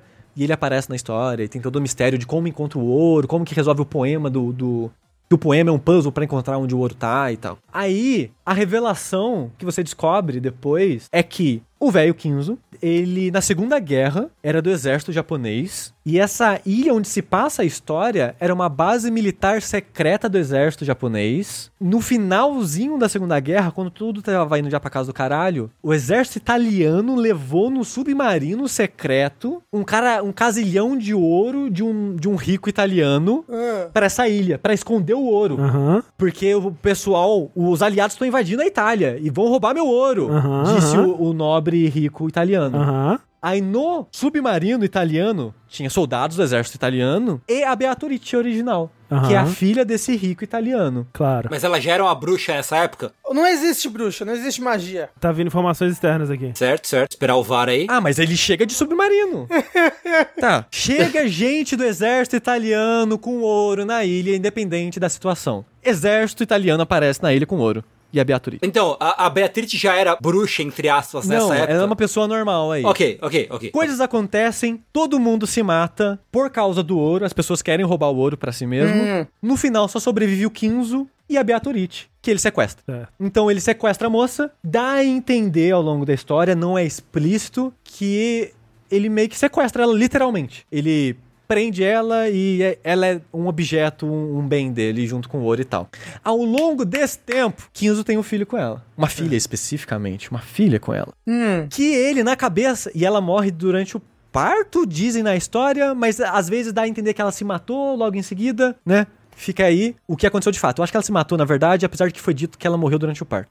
Esse bebê, ele na cabeça louca dele, o Kinzo, acha que é uma encarnação, reencarnação da mãe. Então ele fala: "Porra, mini Beatorite". O que, que ele Claro. faz com a mini Beatorite? Ai, meu Deus, tem um filho com ela. Sim, ele cria ela até ela ter acho que 18 anos, não lembro mais a idade dela, estupra ela, engravida ela, Uhum. porque ele pensa, porra, é a Beatriz, porra, aqui, porra, fechou, né? Eu tava assim, cara, eu acho que o Sushi, a partir de um certo ponto aqui, ele tava só inventando coisa aleatória pra ver quando que a gente ia perceber que ele tava inventando, mas eu acho que essa parte É. Eu queria não dizer que a 99% dos personagens dessa história são péssimos seres humanos, tá? Aham. É como eu disse no começo. E um detalhe que eu não falei, essa, a, a Beatriz 2, a, a filha da Beatriz, ela cresceu isolada numa mansão secreta dentro dessa ilha. Ela nunca viu o mundo. Ela só tinha contato com servos que cuidavam dela e com o velho. Ela não sabia o que era o mundo, ela não sabia o que era a realidade, e o velho vai lá e fez tudo isso com ela, né? Maravilha. Bonito. Aí, ao longo da história, você descobre que uma das filhas é, do velho, a Rosa, ela eventualmente, na infância dela, encontra essa mansão. E encontra a Beatriz filha. E fala: Ô, nossa, o que você tá fazendo aí? Nossa, trancaram isso aqui, né? Vambora comigo. E foge com a Beatriz filha da mansão escondida, mansão secreta. Só que no caminho acontece um acidente, a Beatriz filha cai do penhasco e morre. Uma coisa que a Rosa não sabia Uhum. é que tinha um bebê na mansão. Porque ela encontra a Beatriz filha meio que no num parque, assim, no, meio que no quintal da mansão. Ela não entrou lá dentro. E lá dentro tinha um filho. Era, outro- tinha outro filho dela, da Exato, Beatriz um filho da Beatriz 2. Júnior, ok. Isso. Então era, era- era uma Be- Beatriz 3. Isso. É a Isso. 3. Com o velho. É, com o velho. É, isso, a Beatriz 3 é a filha do estupro do velho com a própria filha dele. Uhum. Aí a Beatriz 3, coisa que. cê- Isso você só vai descobrir pro final, pro final, Ah, tá? pera, e isso aconteceu em todas as dimensões? Isso, isso. Porque no universo de um Mineco. Ah, não, não vou entrar nisso de multiverso, porque o multiverso do Mineco eu acho bem ruim o conceito dele. De qualquer forma, o que acontece é: o velho pega o bebê que sobrou, né? Sobrevivente, entrega pra esposa do filho mais velho e fala: cria como se fosse seu, porque ela não conseguia ter filho até então. Ela fala: você não consegue ter filho? Toma esse bebê aqui. E o velho, ele financiava o orfanato. Ele falou que pegou o filho nesse orfanato, não falou que era dele, porque ninguém sabia, ninguém sabia dessa mansão secreta fora os servos. Alguns dos servos. E de- da história da Beatriz 2, do estupro da filha, nada disso. Então, dá, dá a entender que ele pegou um bebê no orfanato que ele financia, entregou pra esposa do filho mais velho dele e falou: queria como se fosse seu. Se vira. E aí, em todos os universos, segundo o Mineco, em todos os universos possíveis, exceto um, essa moça, ela acha que mata o bebê Hum, jogando de um penhasco. certo. Ah. Mas é- essa mulher que mata o bebê é a tal da Rosa, é isso? Não, a Rosa é a filha mais nova do velho. Qual, qual mulher que mata ela, então? Natsuhi. É a mulher do filho mais velho do velho. Do velho. É isso? Isso. Ah, tá. Tá, tá, tá, tá. Ok, ok, ok, ok, ok. É a Natsuhi o nome da personagem. Tá bom. Ela empurra um dos servos que tava com o bebê no colo de um penhasco. Mas por quê? O servo e o bebê caem do penhasco e pensa: Ué, morreu, caiu do penhasco, tá lá Justo. empurrar, morreu, né? Não, mas ela empurra por quê? Por diversão? Porque ela não queria cuidar do bebê. Resumindo, eu tô resumindo muitas coisas aqui, tá, gente? Vocês que gostam de um Mineco, são 150 horas de história. Eu já tô aqui há três. Calma. Eu não consigo falar de tudo. Pensa, morreu. Mas o que acontece? Um dos servos, o chefe dos servos, o mestre dos servos, Ah, ele descobre que o bebê tá vivo. Hum. Ele tá muito machucado, à beira da morte, mas vivo. Aí ele leva para um médico na, na surdina, fala: Ô, salva esse bebê aí, mas não fala pra ninguém. O médico salva o bebê, o servo leva esse bebê pro orfanato que o velho financia. Pro orfanato ele fala: Ou o velho mandou esse bebê pra cá, vou cuidar do bebê aí. É isso. Eventualmente, quando os anos passaram, esse servo, esse mesmo servo, vai lá, pega já essa criança e leva pra trabalhar como empregado. do velho. É, detalhe, todos os empregados da mansão vêm desse Aham. orfanato. É basicamente uma fábrica de, de empregados para essa família rica. Aham. É, então esse servo vai lá, pega essa criança que sobreviveu, sem avisar pra família, porque ninguém sabe que a criança sobreviveu. Só ele e um, o médico e uma outra moça. Pouquíssimas pessoas sabem que sobreviveu, mas ninguém da família sabe que sobreviveu. Essa criança cresce servindo a família e eventualmente descobre a solução do poema barra puzzle pra achar o ouro. Hum. E o velho falou que quem resolver achar o ouro vai virar o dono da porra toda. Vai ler, o ouro é seu, a família é sua, a mansão é sua. Tipo tudo é Red seu. Play One. Tá dando mais informações externas aqui. velho. Essa criança é, achou o ouro, o servo leva pro velho. Você achou o ouro? Vamos lá pro velho. Aí o velho, eita porra! Era o meu filho, você, que trabalhava aqui. Eu já suspeitava, mas era você. Oh meu Deus! Você é a Beaturite, porque o cara veste, veste a pessoa com o vestido da bruxa, que tem um quadro da bruxa, né? Mega famoso. Se procurar o Mineco, a primeira coisa que vai aparecer vai ser essa bruxa com o vestido. Mas pera, é, é, é, a- hã? Quem veste quem com o quê? A, o ser, o, o- a pessoa achou o ouro, certo? A criança sobrevivente. A Beatriz 3. É a Beatriz, é, vamos chamar de Beatriz 3, pronto. Tá. A Beatriz 3 achou o ouro. Quando ela achou o ouro, o servo-chefe, o Genji, vamos colocar nome nas pessoas, talvez? O Genji chegou lá e falou: beleza, você achou o ouro, veste esse vestido da bruxa do ouro, que eu vou te levar lá pro velho tarado, safado, filho da puta. Leva a pessoa com o vestido lá, o velho fala: eita porra, é a Beaturite. Tem todo um momento ali. O velho morre de alívio que enfim viu a, viu a Beaturite de novo. Ele morre. É, pede desculpa que, tipo, nossa, eu fiz merda, né? Foi mal aí. Estuprei duas gerações Não. aqui, mas opa, tamo aí, né? E morre. Uou, morri. Aí, quando ele morre, o Genji, que é o servo mestre ali, conta outros detalhes da história. Conta a verdade. Conta que olha, você é fruto do incesto com estupro desse velho, com a sua mãe, que te jogaram você do penhasco, e você sobreviveu, e é tudo uma mentira. Toda essa vida merda e sofrida que você teve aqui, porque a vida dela é triste pra caralho. Mas agora o ouro é seu, a família é sua. Se quiser, você pode mandar todo mundo pra puta que pariu. Resolveu. E ela fala, Ah, não, pô.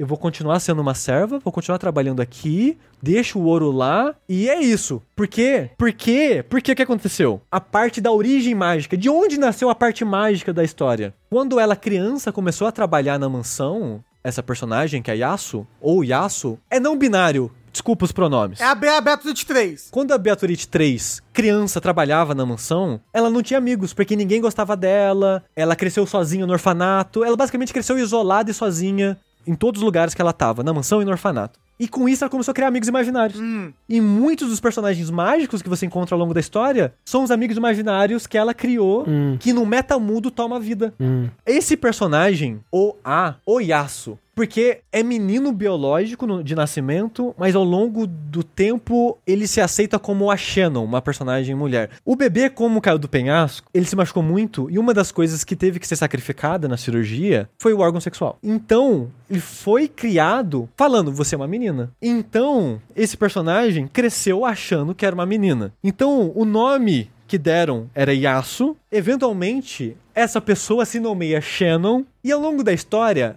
ela é tipo, sem exagero, sete personagens, eu acho. É sete? Acho que é sete personagens. Ah, entendi a parte Incrível. do Kingdom Hearts agora. Ah. É. As pistas pra isso é muito sutil, tá? Você meio que não consegue descobrir isso sozinho muito cedo, pelo menos. Essa vida solitária que a Shannon teve, ela foi criando esses amigos imaginários. E como ela era muito solitária, os únicos amigos dela acabou sendo os netos do velho, digamos assim. As crianças da, da, da família rica. E ela se apaixona por um menino, um dos meninos da família. E o menino, como uma criança de, sei lá, de 10, 12 anos, não lembro quantos anos ele tinha, inconsequente fala: Vou voltar o ano que vem aqui pra você, pra gente dar uns pega. Basicamente assim, resumindo. E ela se apaixona por ele. E ele nunca mais volta, porque ele briga com a família dele, com o pai dele, e ele nunca mais volta pra reunião da família. Ele nunca mais volta pra ilha, e ela passa 15 milhões de anos sofrendo de amores por ele. Então ela cresceu sozinha, é, sentindo traída e abandonada pela pessoa que ela ama. Então ela cresceu uma vida desgraçada. Isso é importante dizer porque eventualmente ela fala: vou matar todo mundo nessa porra. Aham. Assim, se tem alguém justificado pra matar todo mundo nessa porra. É. Não, Ah, quando mas- você chega no final da história, você pensa: não, a Beatriz tem que matar todo mundo mesmo. É só filho da puta nessa porra. É, justo. A criança que ela se apaixonou é o Butler. Por isso que ela puxa ele pro jogo pra torturar ele numa tortura eterna. Mas aí aconteceu tudo isso antes dos metaversos, certo? Aham, isso, isso. Menos em um, aparentemente, ok? Tá, isso be- be- tá, tá, mas qual é a pergunta? E aí, em que momento ela ganhou magia, criou um metaverso e agora ela tá jogando... Nunca, Ah, ok. nunca, Rafa, porque a magia não existe de verdade. Não no mundo da mansão, não com os personagens dessa história. Hum. Não existe magia. O metamundo no Mineco é uma interpretação figurativa pra você analisar todos esses multiversos de uma maneira única. Mas ela não tirou do mundo real esse, é o personagem? não, porque é o Meta Butler. Ele não é uma pessoa de verdade. Entendi. É como se ela estivesse falando com ela mesma, assim, mais ou menos. Quase. É, mais ou menos. Mais ou menos. Mas é, é mais ou menos porque não é ela, pelo visto, Não, né? então, exato. É só uma, um meta ela, entendeu? É. Exato, exato, exato. O André fez cara de confuso. Ah, não, eu tô assim. É, a Thalissa falou que interpreta como se fosse o purgatório. É, ela falou que é o purgatório, que o Rio Kish falou que Ok. é o purgatório. Eu Ok, não interpreto o purgatório, mas tudo bem. Ok. Pra mim, é, meu, é como se Ah, não, porque se for o purgatório tem que ter magia. Ela foi, ela morreu, foi pro purgatório, e aí do purgatório ela tirou essa outra pessoa, né? Então a Thalissa disse que existem magia, existe magia assim no mundo, ao contrário do que o Sushi acabou de dizer. Mais uma vez, refutado, porque Refutado. São, tem deuses no mundo que podem influenciar a realidade. Mas, mas assim, a maneira que magia é usada no Mineco, ela não existe. É porque assim, é como se fosse pensar é, nos, deus, nos deuses americanos lá. Que tipo, aque- aquele conceito de você crer em algo, você dá energia, poder daquilo poder existir. Uhum, É meio que um para... acaba sendo um paradoxo. sei. Porque você acredita naquilo, faz aquilo existir e a existência daquilo influencia a realidade de certa forma. Pra mim, pra mim, pra mim, o mundo onde essa história se passa, na mansão, com os personagens, essa história trágica que eu falei agora, não existe a magia lá. Existe essas entidades cósmicas mágicas que observam esses acontecimentos e influenciam, entre aspas, pra mim, esses acontecimentos. Entendi. Por isso que eu digo que na história principal do Mineco, ali, no, no- no principal que eu digo, na realidade, fora os metamundos, não existe magia de fato. É sempre alguém matando outras pessoas. E uma das críticas que eu tenho ao Mineco é que eventualmente você descobre o que acontece em cada episódio. Graças a Deus, né? Pelo amor de Deus. E, e para mim é, é uma solução tão insatisfatória, mas tão insatisfatória que eu preferia que não tivesse, sabe? Porque a solução era. ah, um dos títulos da, da Beatrice é a Bruxa do Ouro. E ela usa a magia do mundo real, André, que é o ouro. Dinheiro. Uou! Ela manipula as pessoas, ela manipula a mente das pessoas com o ouro. Por isso ela é a Uou! bruxa do ouro, porque Tá a certo, magia, capitalismo. a magia do Ok. capitalismo é o ouro. O Não, grande vilão era o capitalismo. é, é um conceito que eu, eu, eu acho legal. É, mas a parada é, é sempre é ela co- começa pelo menos com a Shannon barra Beaturite fazendo esse complô pra matar as pessoas da mansão com basicamente todos os servos e dependendo da realidade, todos os adultos. Só que eventualmente as pessoas começam a se trair e começam a se matar. E, e, tipo, essa parada é muito difícil de você saber disso ou tipo, em chutes teóricos, você pode chutar qualquer coisa, né? Hum. Mas é muito difícil você analisar a história que te foi dita e interpretar que foi. Ah, não, beleza, era oito pessoas da- das 18 fazendo um complô pra matar, só que aí, a partir do quinto assassinato era uma outra pessoa e, e aí os últimos dois foi uma terceira pessoa, sabe? Por exemplo, assim. É muito difícil você supor isso, sabe? É muito, muito, muito difícil. Então, eu achei muito ins- insatisfatório, porque foi tipo, caralho, você meio que te- parece que você tirou do cu essa solução, sabe? Você já viu, Sushi, um vídeo do H. Bomberguy sobre é, Sherlock? A série? não. Que ele fala que. Ah, a série Sherlock do BBC, né? Que é, que é isso, que, tipo, né, uma série de mistério, uma história de mistério desse tipo, né? Especialmente inspirado em Agatha Christie. Ela supostamente ela tem que te dar os elementos antes, né? Pra você. Né, se você ler de novo, você consegue até ver os onde estavam os elementos ali. Ele dá uns exemplos lá. É muito bom esse vídeo, inclusive, que eu não assisti o Sherlock da BBC até o final. E eu fiquei feliz de não ter assistido, porque o final é uma loucura, muito louca. É, e ele mostra como que o Sherlock não faz isso, que ele começa a tirar soluções do cu e que, tipo, nunca o espectador mais inteligente do mundo, nem o Sherlock mesmo, seria capaz de, de solucionar com as informações que ele dá. Você acha que é isso? Eu acho que é um pouco disso sim, mas nesse caso até a- o livro, o Sherlock do livro também é bastante disso, né? É muito você ler o livro de um cara fodão resolvendo as coisas, em vez de você resolver junto com o autor. É, eu, não sei, se eu não me engano, os, os livros do. é, pelo menos. Assim, os- é, eu só li, tipo, uma história do Sherlock e era total isso pra mim. Mas mesmo em retrospecto não dava? Ah, entendi. A É. Diz que em retrospecto do Mineco dá pra pegar. É, mas é, é tipo. Mas você sabendo a solução, Aham. você procura a solução na história, sabe? É muito isso. E falaram no chat: ah, mas a história não é sobre resolver a verdade. E é isso, porque o episódio 8 é sobre essa pessoa, a, a sobrevivente que tá no futuro tentando descobrir, que ela quer que quer descobrir. E ela do Metamundo com o Butler do Metamundo estão duelando nisso, porque o Butler fala: não, você não quer saber a verdade. Você não precisa da verdade. Porque você querer saber da verdade te impediu de viver a sua vida inteira. Você já tá adulta, faz 12 anos que isso aconteceu. E, tipo, é foda, é difícil, mas você precisa seguir em frente. E a história de um Mineco é basicamente isso: tipo, de a verdade não importa, segue a sua vida pra Andy, que é essa personagem do futuro que eu tava comentando. A história de um Mineco é. Gente, esse aqui que eu tô escrevendo e ganhando dinheiro há 20 anos, não importa, a gente esquece, pelo amor de Deus, eu não sei, É. eu não sei, eu não E sei. é, uma, e é uma mensagem que é legal pra personagem, pra situação, de tudo que aconteceu e tal. E faz sentido é, as coisas não terem uma solução clara. O que, que nem eu falei, tipo, ah, o velho. Você não, não fica claro se ela a, a Beatrice 1 morreu no parto ou ela cometeu suicídio. Porque tem informações meio conflitantes na história. E às vezes essa verdade não é importante, porque no final da história ele fala: a verdade não necessariamente é, é importante ou relevante. Escrito por J.J. Abrams. O que eu tava. Nossa, é pare- Lost isso daí mesmo, né? e teve gente no chat falando, nossa, mas parece que tirou do cu?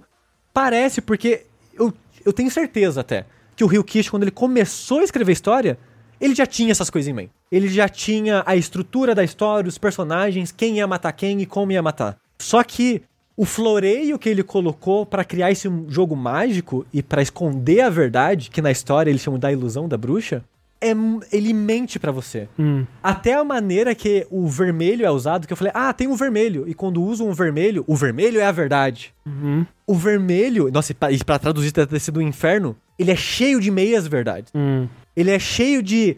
Você tem que olhar a vírgula. A vírgula não estava naquele lugar do texto. Então, se a vírgula não estava naquele lugar, o texto na verdade tem um outro significado. E você achava que tinha o significado mais. Por exemplo, eu falei que a ilha tem 18 pessoas aqui, né? Que ao longo da história, fala, tem 18 pessoas na ilha. E o Batra ele cria uma teoria que tem. Ah, não, pra matar isso aqui tem que ter uma 19 pessoa. E a história o tempo todo fala: não tem mais que 18 pessoas. Só que na sua cabeça de leitor, você interpreta, tem 18 pessoas. E é sempre assim, é tira e queda. Todo mundo que eu sei que o Mineco interpreta dessa forma. Que você lê o texto e pensa, ah, porra, é 18. É 18. Mas não, ele fala, não tem mais do que 18. Porque na verdade, que eu falei, a Shannon, ela é várias das pessoas dessa história. Então tem menos do que 18. Hum. Então, é um exemplo das meias verdades e a maneira que é escrito de forma pra te enganar ou te induzir a supor coisas. Então, é uma história muito de enganar e mentir pro, pro, pro leitor, sabe? Então é muito difícil de você entender tudo o que tá acontecendo de fato. Você pode até encontrar as verdades em retrospecto, mas é porque você já tá sabendo aonde olhar, porque você já tem a, a solução, você já tem a resposta final, né? Mas isso é o Mineco, eu acho. É Kingdom Hearts. Vou ler o mangá, É. Assim, de verdade, se você se interessou, porque assim, sem sacanagem, gente, eu falei muito superficialmente. Muito, muito, muito, muito, nossa, muito, muito. A Thalissa deve estar se remoendo, contorcendo ali do o lado. negócio tem 150 horas, você falou, né? Meu Deus É. do céu. Mas assim, se vocês se interessaram o mínimo possível, lê- não, não vejam um anime, que o anime é péssimo. É, leiam o mangá.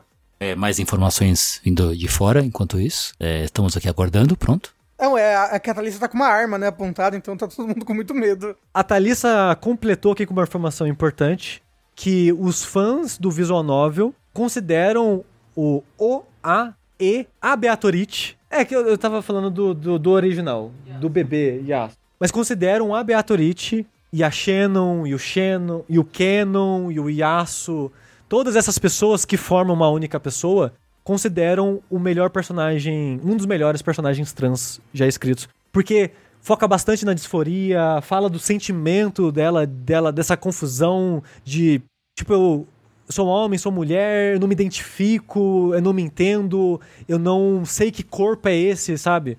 Talvez esse aspecto pode ser importante e te convença a, a ler a história. E isso fica mais claro só no finalzinho da história, tá? É, minha conclusão. Teve algumas partes que eu dei uma pescada, assim, eu, não, eu dei uma viajada, então eu não entendi muito bem. Dito isso, parece péssimo. Dito isso, isso, gente, é uma belíssima história de amor entre o Sushi e a Thalissa. Pois Porque, é. só, Verdade, porque É? eles terminaram duas vezes, inclusive, nesse meio tempo, enquanto eles liam o Mineco, lembra? No É verdade, exato, né? Isso tem que ser ressaltado, porque, olha, pa- parece, parece horrível. O- Assim, o- ó, eu tenho certeza, eu tenho certeza que o Sushi não faria isso por nenhum de nós aqui, sabe? Não. Isso mostra Não, o e eu, quão, e eu quão nem forte esse amor. fizesse. Pois é. Eu, Nem eu deveria. submeteria É, o Sushi. não deveria. Próximo jogo, joga com o meu jogo, o André vai ler o Mineiro. É isso, já tá combinado. Meu Deus do céu. Aliás, Sushi, a Thal- Thalissa falou que você sonhou com a resolução de um Ah, de sim. uma questão. Que papo é esse aí? que eu dormi enquanto a gente lia. Eu cochilei assim enquanto a gente lia. E, e no sonho eu descobri, não, é a Shannon. É a Shannon o tempo todo, por causa de. Eu não lembro, ela me falou. Eu esqueci que eu tinha falado isso até, porque foi no- dormindo. E eu Foi o aparentemente Meta eu descobri. Sushi que te soprou. É, foi o Meta É o Sushi. Meta Sushi. Foi o Meta Sushi. Eu, eu descobri aparentemente parte do mistério O enquanto Meta dormia. Sushi com a, com a bruxa dele lá no, no mundo dos, do- dos sonhos descobriu. É, eu queria dizer que tem coisas legais, tem coisas conceituais que eu acho, porra, interessante esse conceito. Assim, muito da premissa é bem legal mesmo. É, É. e tipo, eu consigo ver o Ryukishi se achando inteligente pra caralho. É, porque a história, André, cê- o- transborda esse sentimento pra Aham, mim, sabe? Que o autor, ele acha que ele tá mandando bem pra caralho. e muita gente concorda. Eu acho que eu sou uma minoria, tá? Pra quem tá, ouviu essas duas horas Mas de, o de lance, Mineco- Sushi, é que pra pessoa ter consumido o Mineco, uma coisa tão extensa, é, significa que ela Já geralmente gosta. vai gostar, né? Então, É. tipo, Se É. ela terminou, ela provavelmente ela gosta. Ou ela até porque tem uma ama barreira, alguém como você que disse, uma das gosta. maiores barreiras é a barreira inicial, né? da- daquele primeiro. é. Os dois primeiros, 40 horas. né? que por conta própria não se mantém. Porque eles foram feitos pra fazer sentido em oito pedaços. Só que, tipo, é um payoff muito demorado, sabe? É muito demorado. A, arroba Berma disse: Alguém namora comigo e me obriga a ler isso. E, tipo, no 3 tem coisas que eu gosto bastante, no 4 tem umas partes que eu gosto, no 7 tem umas partes que eu gosto, nos 8 tem umas partes que eu gosto. Então, tipo, tem parte de um Mineco que eu gosto, tem conceitos de um Mineco que eu gosto, mas no geral eu não recomendo o Visual Novel, mas nem fudendo. Tipo, é, 150 horas é muita coisa. É muita coisa. E o Ryukishi, ele escreve de uma maneira que não me agrada. Tipo, a enrolação não me agrada. Ele tem umas coisas, por exemplo, que é tipo. Ele ter 18 horas de exposição não me agrada. ele tem uma parada que me incomoda muito, que ele não te fala. No caso, ele muda a perspectiva da narrativa sem te falar o tempo todo. Hum. Então, tipo, nessa cena tem o Butler. E quando não é diálogo, às vezes é da visão do Butler. Você fica, é, sei lá, eu pensei isso e falei aquilo e fui em tal lugar. Na cena seguinte, mudou a perspectiva e ele não te falou. E às vezes ele voltou pra sala que o Butler tava e a perspectiva tava de outra pessoa. Então ele fica pipocando de perspectiva, sem uma estrutura lógica por trás. E às vezes você não entende o que tá acontecendo. Você não, Uhum. Tipo, eventualmente você entende, mas você fica. Pera, o que, que tá acontecendo? Ah, tá, não, agora é aquela pessoa que tá naquela sala que tá. Então, tipo, pra mim é uma estrutura narrativa ruim, sabe? Que ele salta de acordo com, tipo, ah, eu preciso fazer isso, eu preciso fazer aquilo. Parece que é uma história que, apesar que você sente que ele já tem a estrutura e os pontos importantes ao longo, muito escrito de. Ah, eu preciso chegar lá. O que eu faço pra chegar lá? Sei, sei. e ele faz a história chegar lá, sabe? P- Pra mim, é uma história que não é muito orgânica. Parece que ela é guiada pelos pontos que ele quer chegar de uma maneira arrastada, não muito bem escrita muitas vezes, mas que tem boas ideias, que tem bons momentos, que tem boas conclusões. É uma história que tem pontos positivos, mas que pra mim o negativo, principalmente a duração e a enrolação, supera. Por isso que eu falo que é tanto mangá. Porque o pouco do que eu vi do mangá é melhor que qualquer coisa que eu vi do visual novel. Justo. Então, se você ficou interessado na história, e tem muita coisa que eu deixei fora da história pra você descobrir, lê o mangá lá. Lê o mangá lá. Quantos meses você demorou pra terminar o Mineco? Ó, dá pra saber quantos meses que o Sushi demorou pra terminar, porque foi quando ele parou de participar do bloco final do Fora da Caixa, Isso. porque ele e a Thalissa pararam de assistir One Piece pra assistir o Mineco.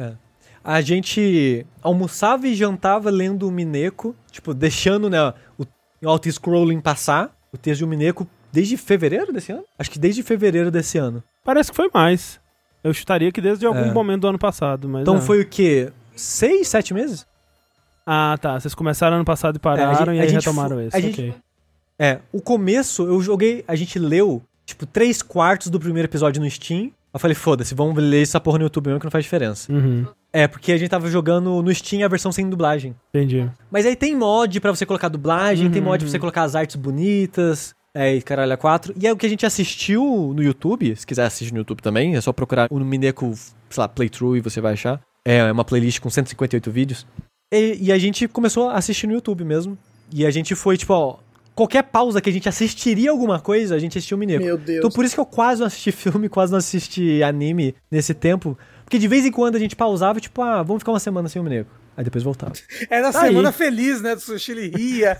Nossa, o Sushi tá feliz essa semana, porque É, o que será, aconteceu, né? Sushi? Tá feliz essa semana, né? assim, assim, sinceramente, eu fiquei feliz, no geral, de ter acompanhado essa história. Porque a Thalissa ama o Mineco. Ela gosta muito, muito, muito de Mineco. É uma das obras favoritas dela. É, e eu gostei de assistir um episódio, ou no meio do episódio pausar e falar, ah, eu acho que foi isso que aconteceu.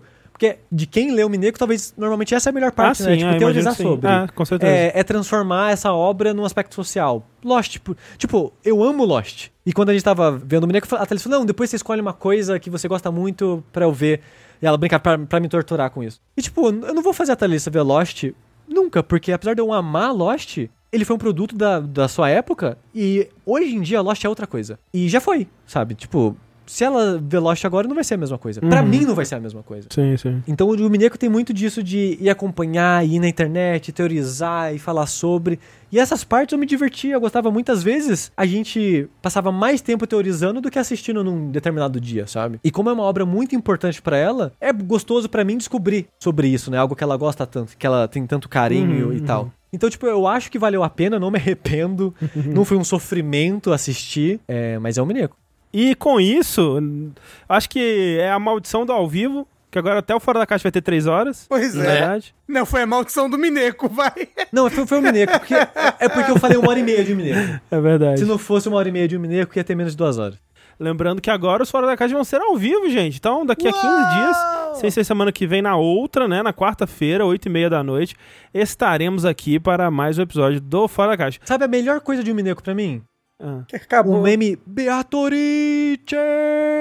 Porque o velho, ele quer ressuscitar a Beatrice, né? E Eu ele, achei que tinha acabado o Mineco. E ele faz muito, muito drama, né? De tudo. Ele tá sempre chorando, esperneando. E ele dá uns gritos de Beatrice que ele estende por três minutos, assim. Cara, é o galopeira japonês, né? É, eu nem sabia que isso era um meme da comunidade, mas virou um meme entre eu e a Thalissa. E depois eu descobri que era um meme da comunidade também. Tanto que vira um meme dentro do próprio Mineco de quando os personagens começam a referenciar isso. É o metameme. Agora, qualquer coisa que acontece, a gente vai dar um grito de lamento, a gente grita Beatrice. Tipo, tá fazendo, sei lá, vai comer um, um docinho, o docinho cai no chão, e grita Beatrice. Esse é, é o melhor legado de um Mineco pra mim. Obrigado, Rio Kish. Tem você falar alguma coisa? Não, eu ia falar que talvez o, o caro ouvinte esteja se perguntando agora, ah, agora tem fora da caixa ao vivo, vai ter linha quente também? Não, né? Não, não, não, não, não. não. Tem a menor condição de fazer linha quente ao vivo. Ah, ele não tem condição, não. Zero condições. Mas é isso, gente. Muito obrigado pela companhia. É, vamos encerrar aqui que a gente tem que gravar mais uma coisa, hein? Cara, é verdade, né? É verdade. mas que tal a gente deixar pra gravar? não, não, não, não, não, não, não, Não, não, não, não, mas não, eu- não, não. eu- eu- eu- Ah, eu- 20 eu- minutinhos, 20 minutinhos a gente Mas é que eu não, pensei ainda. Até a próxima, gente. Tchau! Tchau! With your feet in the air and your head on the ground.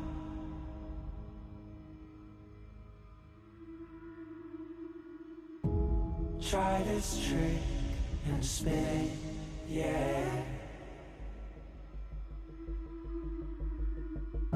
Your head'll collapse, but there's nothing in it, and you'll ask yourself, Where is my mind? Where is my mind?